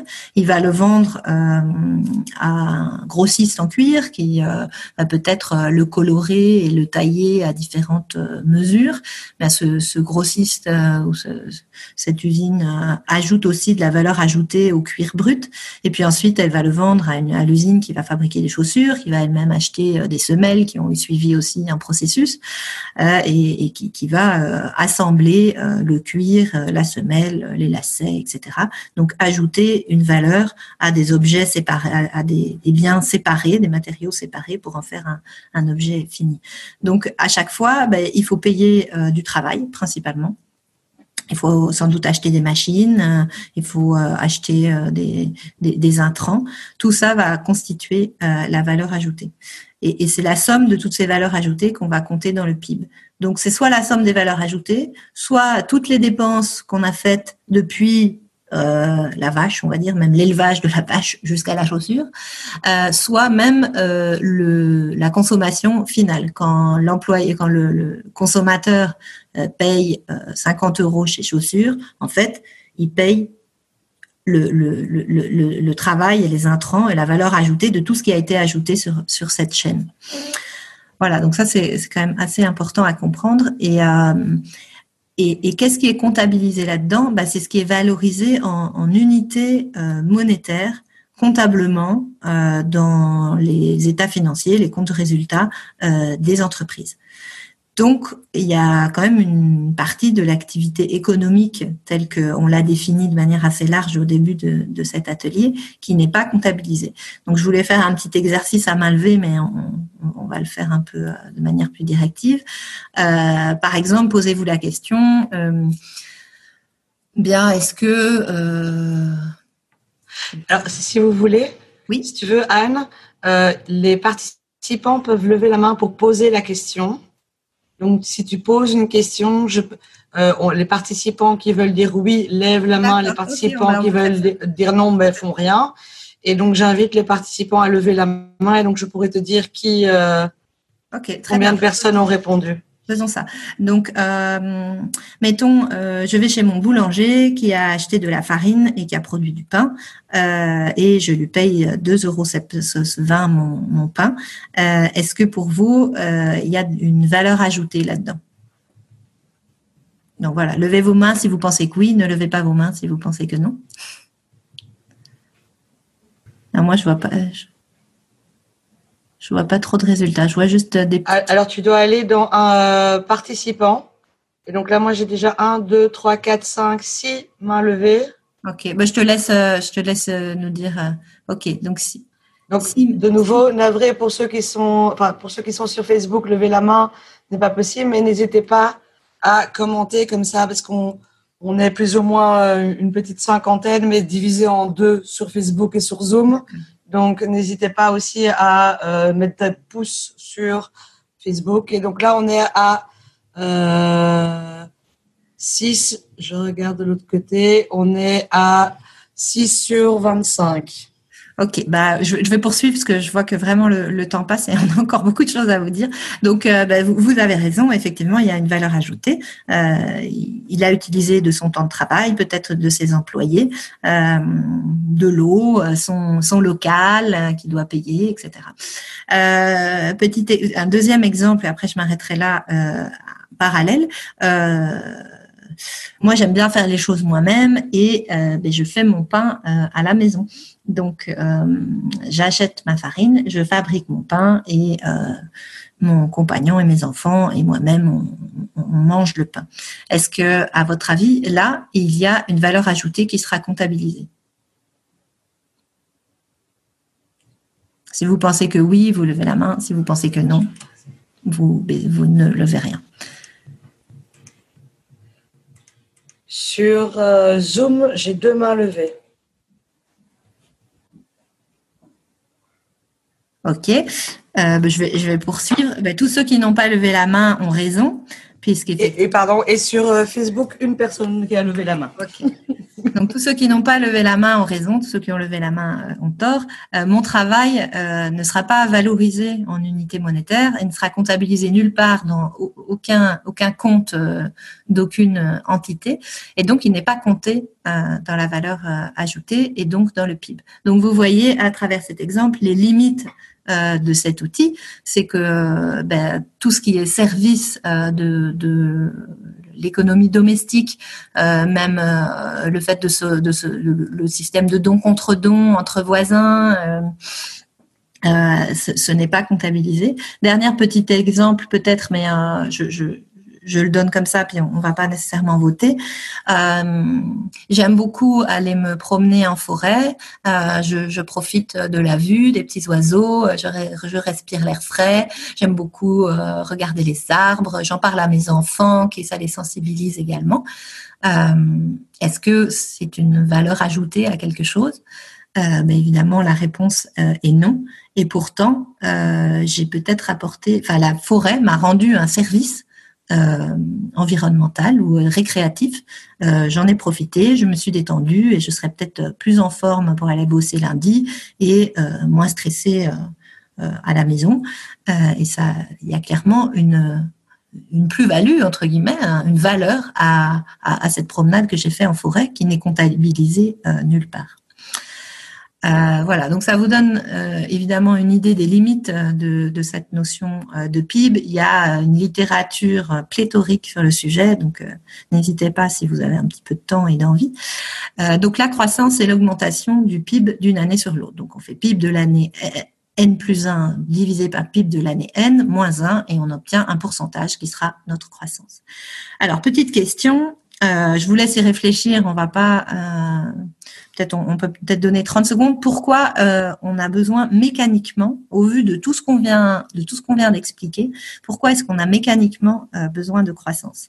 Donc, si les uns ou les autres veulent mettre euh, peut-être si, si, ça si ça convient, Sarah, mettre un, petit commentaire dans le chat ou bien sur Facebook. oui. Je, vous je regarde donc schéma de mon cru qui représente ma maigre compréhension actuelle. J'espère ne pas ne pas me tromper.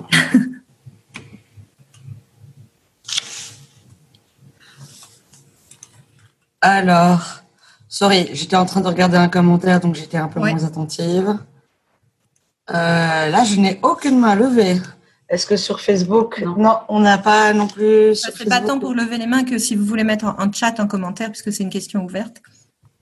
Alors, j'ai. C'est Katharina, je pense, je vois pas bien le nom, donc j'espère ne pas me tromper, qui dit pour compenser la hausse de l'inflation.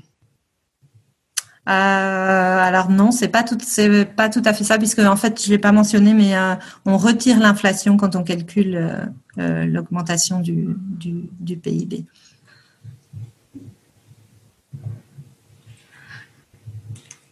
Alors, Erika, pour pouvoir gagner plus, puis créer plus, consommer plus, etc. Oui, il y a, il y a, il y a tout à fait de ça, mais pourquoi est-ce que on est obligé on, est mécaniquement, on est, euh, comment dire, le système nous pousse à ça. si jamais quelqu'un veut répondre à l'oral, n'hésitez pas alors à mettre quelque, chose dans la question-réponse, que je puisse alors vous donner la parole. Pour le Zoom, excusez-moi, sur Facebook.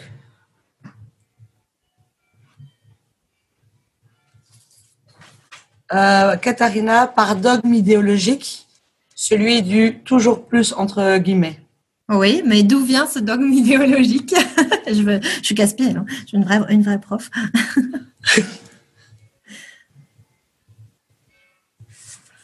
Et, euh, je vais, on va, si, si, ça, si ça va, on, avance? Oui, c'est parfait. Je vais vous donner en tout cas la réponse telle que, telle que moi je le perçois et telle que je l'ai lu dans un ou deux livres. Et encore une fois, euh, ma compréhension, elle, évolue euh, au, fil du temps et je, me forme moi-même. Alors tout d'un coup, Anne, il y a beaucoup de commentaires. Donc j'ai Erika qui dit nos projections économiques, choix politiques sont basés sur cette croissance. Et euh, Catherine qui dit pour enrichir l'élite. Alors, euh, la première remarque, euh, oui, tout à fait, on, va le voir quelque part. on a intégré ce besoin de croissance et donc on, le, on le diffuse dans toutes les décisions économiques. Pour enrichir l'élite, c'est plutôt une conséquence. Voilà, je vous donne la réponse de la cause. Euh, mais d'une part, comme on l'a vu tout à l'heure, 100% de la monnaie, quasi 100% de la monnaie est temporaire. Donc, quand je rembourse mon crédit à la banque, l'argent disparaît. La monnaie qui avait été créée, elle est annulée. Et donc, si on veut maintenir euh, une, si, si, si, si, je veux euh, pouvoir rembourser ce prêt, je suis obligée de, créer une activité qui va euh, arriver au moins à 100% du prêt que j'ai contracté. Donc ça, ça, ça oblige le système à au moins aboutir à une stabilité du PIB. Par ailleurs, en plus de ça, il y a le système des intérêts et des dividendes qui sont un peu, un, je pense, un corollaire, euh, qui, induisent une croissance. Si je suis pas obligée, en fait, je ne rembourse pas 100% de mon crédit, je rembourse 102, 103, 104%. Donc, je suis obligée, vu que tout l'argent qui circule est du crédit, on est obligé de servir cet intérêt et puis euh, le, droit est là pour vous obliger euh, à le payer. Hein. Si vous si vous remboursez votre crédit à la banque et que vous vous enlevez les intérêts, on viendra vous embêter et, vous risquez vous risquez gros si si vous ne comptez pas le, faire. Donc mécaniquement et puis à, travers ce système de boule de neige qu'on a vu tout à l'heure, un intérêt porte intérêt, l'intérêt porte intérêt, et ça crée un nouveau crédit et là Eh bien, euh, envisager la moindre décroissance est totalement impossible. Donc, euh, j'en reviens à un slide précédent sur les réflexions d'André Peters pour créer un autre système monétaire. Ben, si j'introduis euh, une partie d'argent, de, monnaie qui ne porte pas intérêt, si j'introduis une partie de monnaie qui n'est pas monétaire, qui n'est pas temporaire, alors je pourrais envisager euh, un système où on est moins obligé d'être dans cette seringue et de poursuivre des objectifs de croissance. J'espère que j'ai été claire parce que c'est pas forcément euh, très intuitif. Euh, voilà. Donc les limites de, de, ce système, d'abord les limites du PIB. Euh, là aussi, il y a une littérature incroyable dont j'en ai listé quelques-unes qui me sont passées par la tête. ça ne comptabilise pas les externalités positives et négatives. Qu'est-ce que c'est qu'une externalité? C'est un effet d'une activité donnée qu'on ne, qui n'est pas euh, capturé par la mesure euh, qu'on, essaye de faire. Donc, euh, j'essaye de trouver un, un exemple voilà, dans certains pays, il n'y a pas de système de pollueur-payeur. Si je suis euh, une usine qui fait, qui rejette des effluents toxiques euh, dans une rivière et que euh, je ne compense pas et que en, amont tous les poissons meurent, il n'y a plus de, de, végétation autour de la rivière et que en plus les pêcheurs qui utilisaient la rivière ne peuvent plus l'utiliser pour leur subsistance, eh bien, ce sont des externalités négatives qui ne sont pas comprises euh, dans euh, l'activité de, mon, usine. Pareil pour des externalités euh, qu'on appelle positives, bah, c'est l'exemple de la forêt de, tout à l'heure, où je sais pas moi, un comité de voisins qui a créé un système d'entraide pour venir en aide aux, plus défavorisés ou euh, simplement euh, d'échange de services, euh, il n'y a aucune comptabilité monétaire et pourtant ça crée de la valeur pour les gens et ce n'est pas comptabilisé. Le, le, PIB ne prend pas non plus la répartition de la valeur ajoutée. C'est un vaste sujet qu'on pourrait aborder, mais voilà, qui, n'est pas l'objet d'aujourd'hui. et, et, donc, voilà, c'est pas un outil qui est, fait pour voir les inégalités et encore moins pour les réduire. c'est un indicateur unique, donc on regarde notre monde économique à travers une seule lunette d'une seule couleur euh, sans, sans nuance. Euh, il ne correspond pas nécessairement aux aspirations des citoyens. Je veux dire, euh, on est tous d'accord autour de, de cette euh, table entre guillemets pour dire que notre but c'est pas forcément euh, de travailler de consommer toujours plus mais plutôt euh, de bien vivre d'avoir des bonnes relations avec avec notre famille et nos proches de de vivre en bonne santé etc et ben, il, n'a pas fait l'objet d'un choix ni de contrôle démocratique. Allez, j'ai oui. pardon excuse-moi j'ai une petite question de de Catherine qui demande si le travail domestique euh, est-il, pardon, le travail domestique est-il une externalité? Euh, Oui, c'est une externalité au, système, oui, oui, bien sûr. Enfin, c'est une externalité positive en général. Enfin, en tout cas, c'est un travail qui est clairement très important. Enfin, c'est c'est un des gros cailloux du, PIB. Joël en parlera peut-être. Oui, tout à fait. Je vais détailler une partie là-dessus et je me permets juste, je pense qu'il nous reste environ 15 minutes. Donc, à mon avis. Il oh, faut, faut, qu'on se dépêche. Euh, je ne sais pas, est-ce qu'il faut qu'on clôture à midi 30 pile ou euh, si on dépasse de 10 minutes, c'est ennuyeux? L'objectif est que l'atelier soit le plus complet possible. Maintenant, c'est vrai que ne dépassons pas trop si c'est possible euh, pour vous, euh, mais faites, faites au mieux. Euh, on vous fait confiance. Bon, alors du coup, maintenant, les, dérives de la, de, la, recherche de croissance en elle-même, ben, je reviens un petit peu en arrière. Ça, c'est vraiment une interprétation personnelle et peut-être que j'ai entièrement tort, mais c'est un, un, feeling. je pense que la notion d'intérêt, euh, qui date depuis plusieurs siècles, elle a induit l'idée qu'il faut une rémunération du capital et donc euh, elle a induit l'instauration de marchés de capitaux avec des rendements qui rémunèrent différents types de risques. Si je prête euh, à l'État belge, c'est pas la même chose que si je place du capital, non pas de la dette, mais du capital dans une start-up où il y a trois salariés qui va avoir une activité sur un, marché très concurrentiel. Donc, euh, les, investisseurs considèrent que à différents niveaux de risque de récupérer ou, ou pas euh, leur argent euh, correspondent différents prix qui, qui, qui, qui, sont reflétés soit dans les taux d'intérêt, soit dans les niveaux de dividendes qu'ils vont attendre. La nécessité de croissance au fil du temps, elle a aussi induit une idée de toujours plus, on l'a très bien dit, dans notre consommation, dans la rémunération du capital, dans tout. Hein, on, accumule et on a une seule euh, grille de lecture il faut toujours plus sur cette échelle. Euh, et puis, elle se heurte évidemment à la finitude euh, des ressources naturelles. toujours plus, un effet de boule de neige comme on a vu tout à l'heure. Oui, mais la boule de neige, à un moment, il y a un ravin et elle tombe. Euh, alors là, je vais laisser euh, Joël développer un petit peu euh, les alternatives sur ce sujet. On les a structurées en deux parties. Euh, des, des, des, des, alternatives au PIB, euh, qui est, pas spécialement notre notre cœur de métier, et puis des initiatives qu'on soutient et qui vont dans, dans, un sens différent que celui qu'on a qu'on a expliqué. Ouais, c'est ça. Euh, moi, je vois ça un petit peu en, deux parties, les, euh, un peu comme euh, la fois d'avant avec les banques centrales et les monnaies, de dire euh, les alternatives un peu théoriques qu'on pourrait imaginer, etc. Et concrètement, dans la pratique, nous, quelles sont les alternatives qu'on essaie de mettre en place dans nos métiers, dans la vie de tous les jours? du coup, on a relevé trois initiatives et des recherches qui pourraient proposer des alternatives au PIB. Je vais les détailler rapidement en quelques mots. Donc, euh, le plus connu, je pense, c'est l'indice de développement humain qui prendrait en compte à la fois le niveau de vie, euh, donc le produit national brut par habitant, mais aussi l'éducation et l'espérance de vie. Euh, il y a un peu plus original, on va dire, le bonheur brut au, bouton, pardon. et donc, là, l'idée, c'est de prendre aussi en compte les aspects psychologiques pour évaluer le bien-être des habitants. il y a plusieurs critères qui sont pris en compte, comme par exemple la bonne gouvernance et la préservation de l'environnement.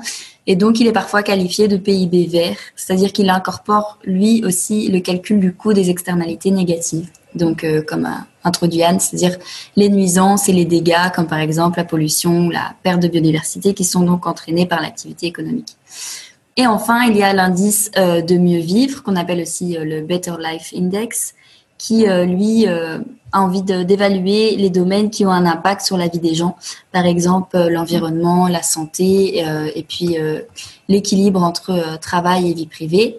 Les difficultés de ces, exemples d'indices, il y en a encore d'autres, c'est qu'ils ont donc un aspect multidimensionnel et donc on substituerait un indicateur universel à plusieurs indicateurs adoptés localement. Euh, maintenant, euh, c'est aussi un petit peu la réflexion qu'on se fait des fois sur les monnaies locales citoyennes que le local c'est aussi bien. Donc, euh, avoir des indices d'indicateurs qui sont adaptés au pays, c'est aussi une force. on l'a mis dans les sources, mais il y a une vidéo d'un YouTuber qui s'appelle Eureka qui explique justement pourquoi le PIB ne veut pas dire la même chose selon les pays. Ce sont des pays qui sont en voie de développement, qui sont en pleine production, par exemple, d'hôpitaux, etc et euh, des pays euh, qu'on considère, alors je déteste cette appellation, mais bon voilà, des pays déjà développés qui eux ont déjà tout leur réseau, par exemple de santé qui est fait, d'hôpitaux, etc. Donc ça, on ne le compte pas dans le PIB, alors que ça y joue aussi euh, un rôle. Quoi. Voilà. Euh, au niveau des initiatives concrètes euh, que nous on accompagne euh, dans notre dans notre beau métier, du coup, il y a d'abord les coopératives citoyennes, donc qui touchent de plus en plus de domaines. Hein. On en voit par exemple dans la téléphonie avec Neibo, mais aussi la banque. vous avez tous entendu parler de Newbie, la presse avec Medor Wilfried. Euh, l'alimentation. Je pense notamment au réseau paysans artisans, puis euh, le réseau des 5C, mais aussi des supermarchés participatifs comme Viscope, qui eux euh, proposent un modèle sur lequel on peut être à la fois coopérateur, mais aussi bénévole à raison de trois heures par mois, et du coup pouvoir être client dans le supermarché. Euh, l'énergie à tout le réseau de coopératives citoyennes euh, éoliennes euh, dans la production d'énergie, comme par exemple nos moulins, mais aussi dans la distribution, la vente d'énergie comme Cociter. Euh, ces coopératives citoyennes, elles sont vraiment basées sur un choix euh, systémique, puisque comme l'a expliqué Anne, euh, la, la, la cause, on va dire l'engrenage infernal, c'est aussi que le système fonctionne actuellement, premièrement en voulant rémunérer les investisseurs, donc qui investissent dans des projets, qui attendent des dividendes. C'est pour ça qu'on met sans arrêt la pression sur les entreprises pour qu'elles produisent plus, pour avoir plus de rentabilité et in fine de profit. Du coup, euh, tout ce qui est euh, coopérative citoyenne, ça, euh, amène plusieurs questions, des choix systémiques, comme par exemple le capital patient, donc le fait de sécuriser son argent sans avoir un appât du gain exagéré. concrètement, on se base sur les critères de l'économie sociale et solidaire. donc, une personne vaut une voix, c'est-à-dire que peu importe la valeur de la part que vous avez achetée, par exemple, imaginons, vous avez investi 20 euros dans Newbie, ou 200 euros, logiquement, vous avez la même voix en assemblée générale pour donner votre avis sur euh, l'avenir de la coopérative. Euh, on favorise aussi la création de, et le développement de postes de travail ainsi que leur maintien, plutôt que la rémunération du capital. Euh, il y a certaines règles selon lesquelles, par exemple, la valeur de la part reste à sa valeur nominale. On ne peut pas faire de plus-value en la vendant. Et la rentabilité est régulée de 1 à 6% maximum par an. Euh, il y a aussi euh, l'autonomie de gestion, c'est-à-dire que la coopérative reste euh, indépendante. On n'est pas comme par exemple avec un réseau de franchisés. Et donc l'idée est aussi de rendre service à la collectivité de contribuer au bien-être commun. nous, on travaille avec un label qu'on appelle donc le label Financité Fairfine, qui donne un label aux coopératives, qui, enfin aux produits financiers plutôt, qui respectent ces critères-là. Euh, il y a aussi des initiatives citoyennes qui sont importantes et qui sont justement pas reprises dans le PIB. Euh, Anne a parlé un petit peu de tout ce qui est dons, troc, etc. Mais par exemple, euh, les donneries, donc on appelle aussi les gratiférias, c'est le fait d'arriver à un endroit donné, de déposer un objet sur la table et de repartir avec un ou trois objets selon ce dont on a besoin. Et donc là, on se pose vraiment sur la question de l'utilité non pas de la valeur économique ni de la valeur d'usage. Donc ça aussi déconstruit pas mal de mécanismes économiques qu'on a dans la consommation euh, plus traditionnelle. Euh, et alors les Repair Café aussi, vous connaissez euh, déjà probablement. C'est les deux exemples que je vais développer, puisque pour tout ce qui est du GAC, euh, système d'échange locaux, réseau d'échange de savoir, on pourrait en, parler, en débattre beaucoup, mais voilà, je vous invite à vous renseigner plutôt sur le site du réseau des consommateurs responsables, qui euh, répertorie euh, toutes les initiatives en, Belgique. du coup, voilà, donc les Repair Café, ils sont aussi répertoriés sur le site Repair Together et ce sont en fait des ateliers de co-réparation entre voisins voisines. Euh, on peut apprendre à coudre, à réparer son vélo euh, avec l'aide et les outils euh, d'un ou d'une bénévole. Donc voilà, ces initiatives, elles sont importantes parce que voilà, comme on l'a dit, elles ne sont pas comptées dans le PIB, donc ça en montre les limites. Mais ceci dit, elles participent aussi à l'émancipation citoyenne, à la transmission de savoir et elles répondent à des enjeux écologiques et sociaux. pour ce qui est de l'investissement socialement responsable, comme l'a expliqué Anne, on travaille plus dans la finance que dans l'économie, mais c'est bien sûr impossible de ne pas faire un lien entre les deux. Euh, et, donc, en fait, l'origine de l'investissement euh, socialement responsable vient de trois piliers. Premièrement, des religions. Euh, il faut voir que les investisseurs religieux, que ce soit de confession, pardon, religieux, de confession juive, chrétienne ou islamique, mais aussi de nombreuses cultures indigènes, ont longuement mêlé argent et morale. Donc, quand on faisait un peu la parallèle historique, c'est intéressant, je trouve. Et du coup, ils voulaient prendre en considération les conséquences de leurs actions économiques euh, en refusant des investissements, par exemple, qui entraient en contradiction avec leurs convictions profondes. C'est aussi poser la question pendant la guerre du Vietnam et donc euh, le financement de l'industrie militaire. Et puis en 1973, avec la population noire de l'Afrique du Sud qui voulait donc euh, lutter contre l'apartheid et qui a fait un appel à la communauté internationale pour leur dire de retirer leurs investissements qui finançaient donc l'apartheid. Donc voilà, on voit que comment lier encore une fois éthique, morale et question d'argent et ça a aussi un impact systémique, puisque comme on l'expliquait, si le système c'est de rémunérer les actionnaires, alors si ces activités-là, euh, si on finance plutôt des activités qui ont une plus-value pour l'environnement et la transition, alors euh, le système aussi financier qu'il y a derrière les projets euh, évolue drastiquement. Et donc une définition de l'ISR, vous l'aurez peut-être déjà un peu compris, mais c'est de placer son argent selon d'autres critères que le financier. Donc c'est prendre en compte aussi des questions environnementales, comme par exemple euh, la pollution ou euh, au contraire financement d'énergie propre et verte, mais aussi euh, des critères sociaux comme la gestion des employés, est-ce que les entreprises financées font travailler des enfants par exemple, et l'impact aussi sur les communautés. Je pense par exemple à toutes les entreprises d'huile de palme qui ont dû, qui ont contribué à la déforestation en Amazonie et donc au déplacement de peuples indigènes.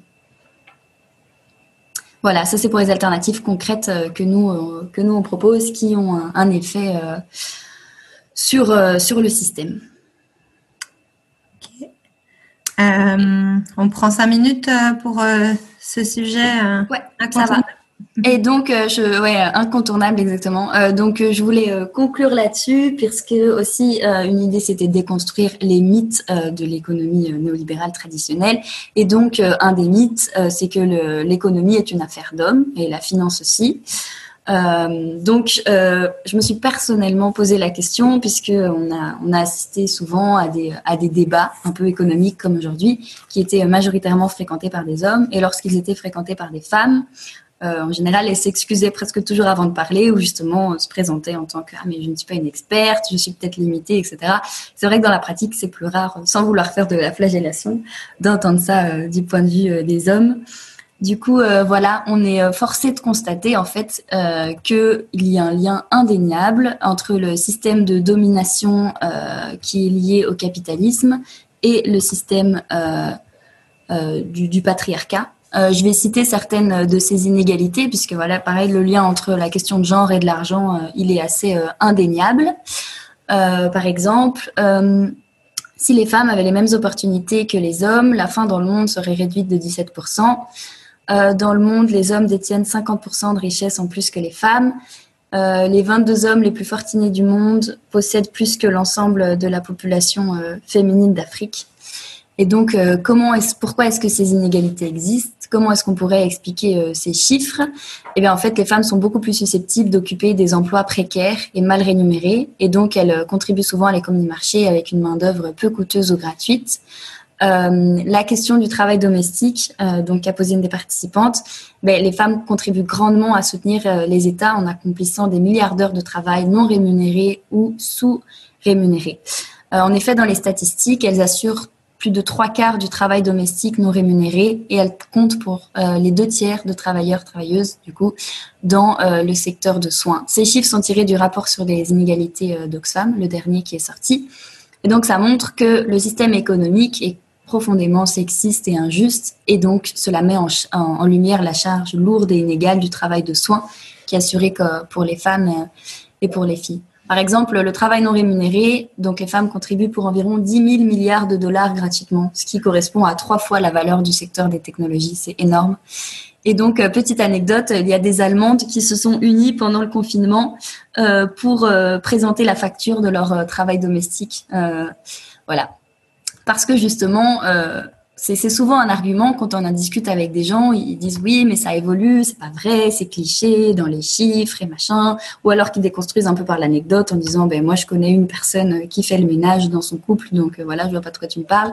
Mais donc si on prend un sujet d'actualité comme la pandémie du Covid, en fait, euh, ça a fait que euh, accentuer ces inégalités de genre, notamment pour ce qui est de la garde et du soin des enfants.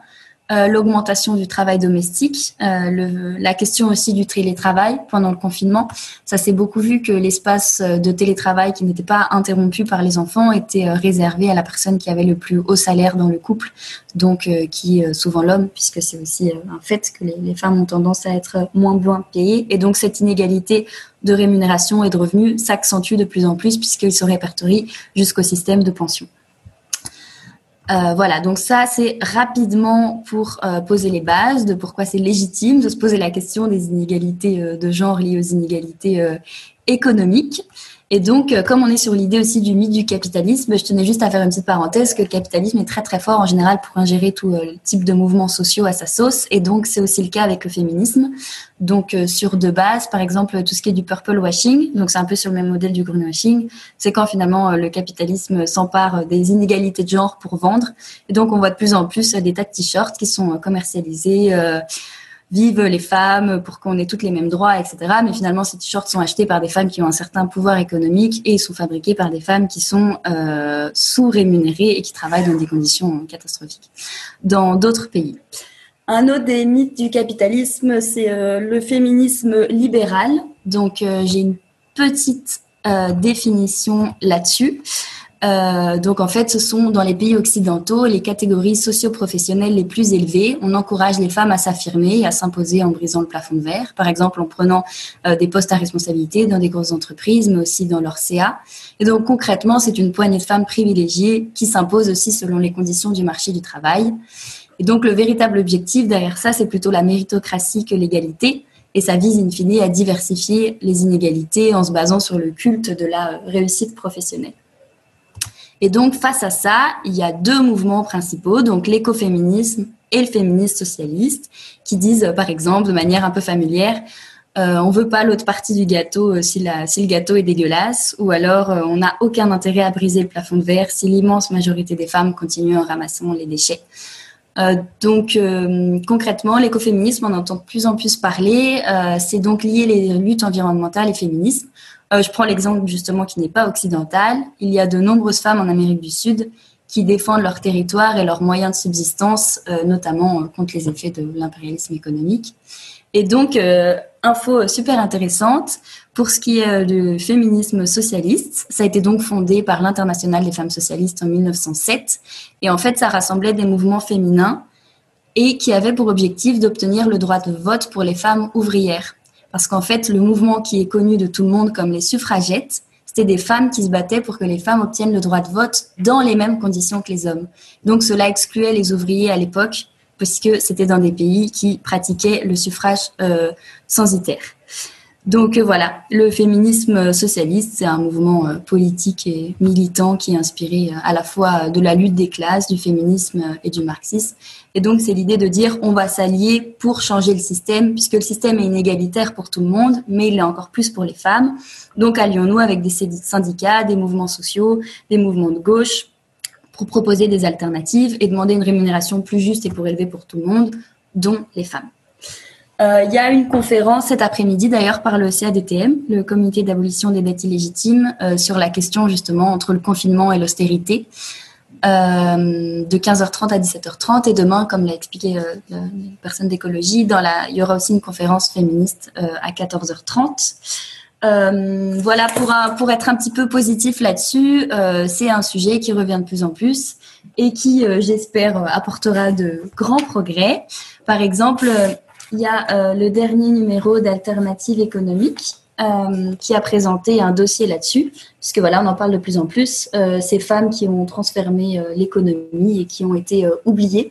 Je vais juste en citer une et dire deux, trois phrases sur elles. Je ne vais pas vous, vous, lire toute la colonne, mais ce dossier est super intéressant parce qu'il reprend aussi des femmes qui donc n'étaient pas forcément dans les valeurs sociales, écologiques, etc., mais qui ont lancé les concepts de spéculation boursière à l'époque. Mais donc, Joan Robinson, qui est beaucoup moins connue que Keynes, d'ailleurs on dit l'économie keynésienne, euh, en fait, elle, avait repris pas mal d'idées de Keynes et finalement elle les déconstruisait en en expliquant les limites, comme par exemple la concurrence pure et parfaite, etc. Donc elle se, euh, elle se dénommait comme une keynésienne de gauche. Mais voilà, on en entend beaucoup moins parler euh, à l'école. C'est d'ailleurs euh, aussi une, des pistes de, réflexion, de se demander, mais finalement, pourquoi il y a aussi peu de femmes qui sont représentées dans le monde de l'économie et de la finance. Mais c'est aussi un peu un système de reproduction depuis l'école, en fait, puisqu'on nous présente presque que des exemples d'économistes et de financiers masculins. Euh, moi, je me souviens, la plupart des, professeurs, euh, tout ce qui est comptabilité, finance, analyse financière, étaient des hommes. Professeurs femmes, c'était marketing, euh, communication. Et donc hier, je faisais un tour sur le site euh, d'école de commerce.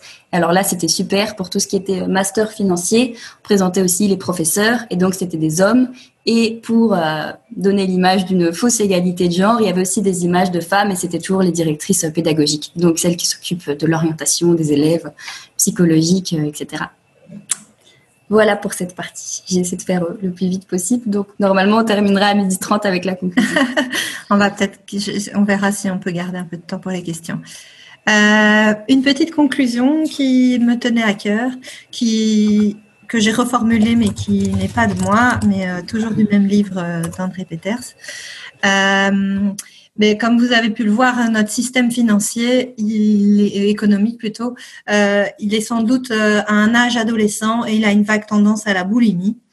En trois siècles, l'humanité a produit autant euh, que sur toute son histoire antérieure. Si vous regardez l'évolution de la population mondiale, c'est encore plus impressionnant.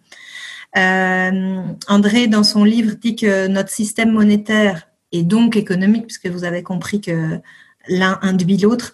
Euh, il s'est construit par essai-erreur. Au gré de l'histoire, des intérêts des uns et des autres. Je vous invite à, à, lire la première partie de son livre qui montre comment euh, les banquiers euh, de la Renaissance ont quelque part inventé le crédit euh, pour leur propre avantage. Hein. il s'est construit sans objectif, sans valeur pour, pour nous guider. Or, tout système vivant a des phases de développement, de croissance intense, mais aussi des phases de stabilisation. Si on prend juste notre exemple d'être humain, ben voilà, on grandit beaucoup pendant l'enfance, euh, on pète un peu les plombs pendant l'adolescence, et ensuite euh, on se calme et on se stabilise. Euh, donc, ce système, il doit évoluer vers l'âge adulte euh, il est temps qu'il qu'il qu'il décide ce que nous décidions collectivement qui nous sommes, où nous voulons aller à travers euh, nos échanges entre nous euh, et comment euh, on, on, doit y aller tout en respectant nos limites, qu'elles soient nos limites individuelles, humaines, les limites sociales euh, et les limites environnementales. Voilà, c'est le vaste programme euh, qui nous attend pour les prochaines années. J'espère que vous êtes aussi enthousiastes que nous à à y apporter votre votre pierre, aussi petite euh, soit-elle. Et euh, bah, surtout, si, si, cette présentation vous a plu, vous a interpellé, euh, on vous invite dans une démarche d'éducation permanente qui nous, qui nous est très chère à, à Joël et moi, euh, à vous documenter, à, à, assister à différents ateliers, présentations, euh, à, vous, à, vous, à faire partie d'initiatives citoyennes et à en parler autour de vous, même si vous n'êtes pas sûr et confortable dans, dans toutes vos convictions, euh, suscitez le débat, euh, ouvrez des portes et c'est comme ça que, que petit, petit à petit, euh, on arrivera à quelque chose, j'espère, qui, qui nous convient mieux à tous. Merci beaucoup. Euh, le dernier slide concerne les, les, euh, les, hop, hop, hop, je vois on a un tout, tout petit peu pressé par le temps. et voilà, on avait les sources si jamais vous voulez prendre des notes. Euh, je ne sais pas si Hugo ou enfin Arthur ou Sarah, si on a le un petit peu de temps pour des questions? Euh, non, on a un petit peu pressé par le temps et donc euh, malheureusement, je vais devoir euh, mettre fin à l'appel en vous remerciant vraiment chaleureusement à la fois pour, pour l'atelier et aussi de la conclusion assez stimulante. Pour celles et ceux qui sont sur Facebook, Joël a partagé une autre lecture intéressante dans le chat.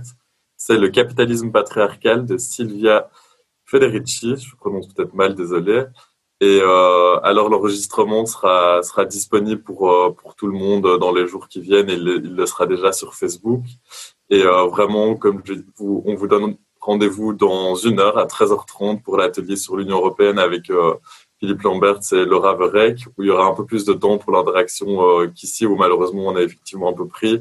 Mais vraiment, encore un grand, grand merci à vous deux, à la fois pour la disponibilité, pour la flexibilité avec tous les changements de dernière minute et aussi pour la qualité de, de l'atelier. Je pense que c'était vraiment très chouette et très instructif. Merci. Merci à vous de nous avoir invités c'était super chouette de, de réfléchir à tout ça euh, avec vous. Merci. Merci pour l'invitation et pour le public.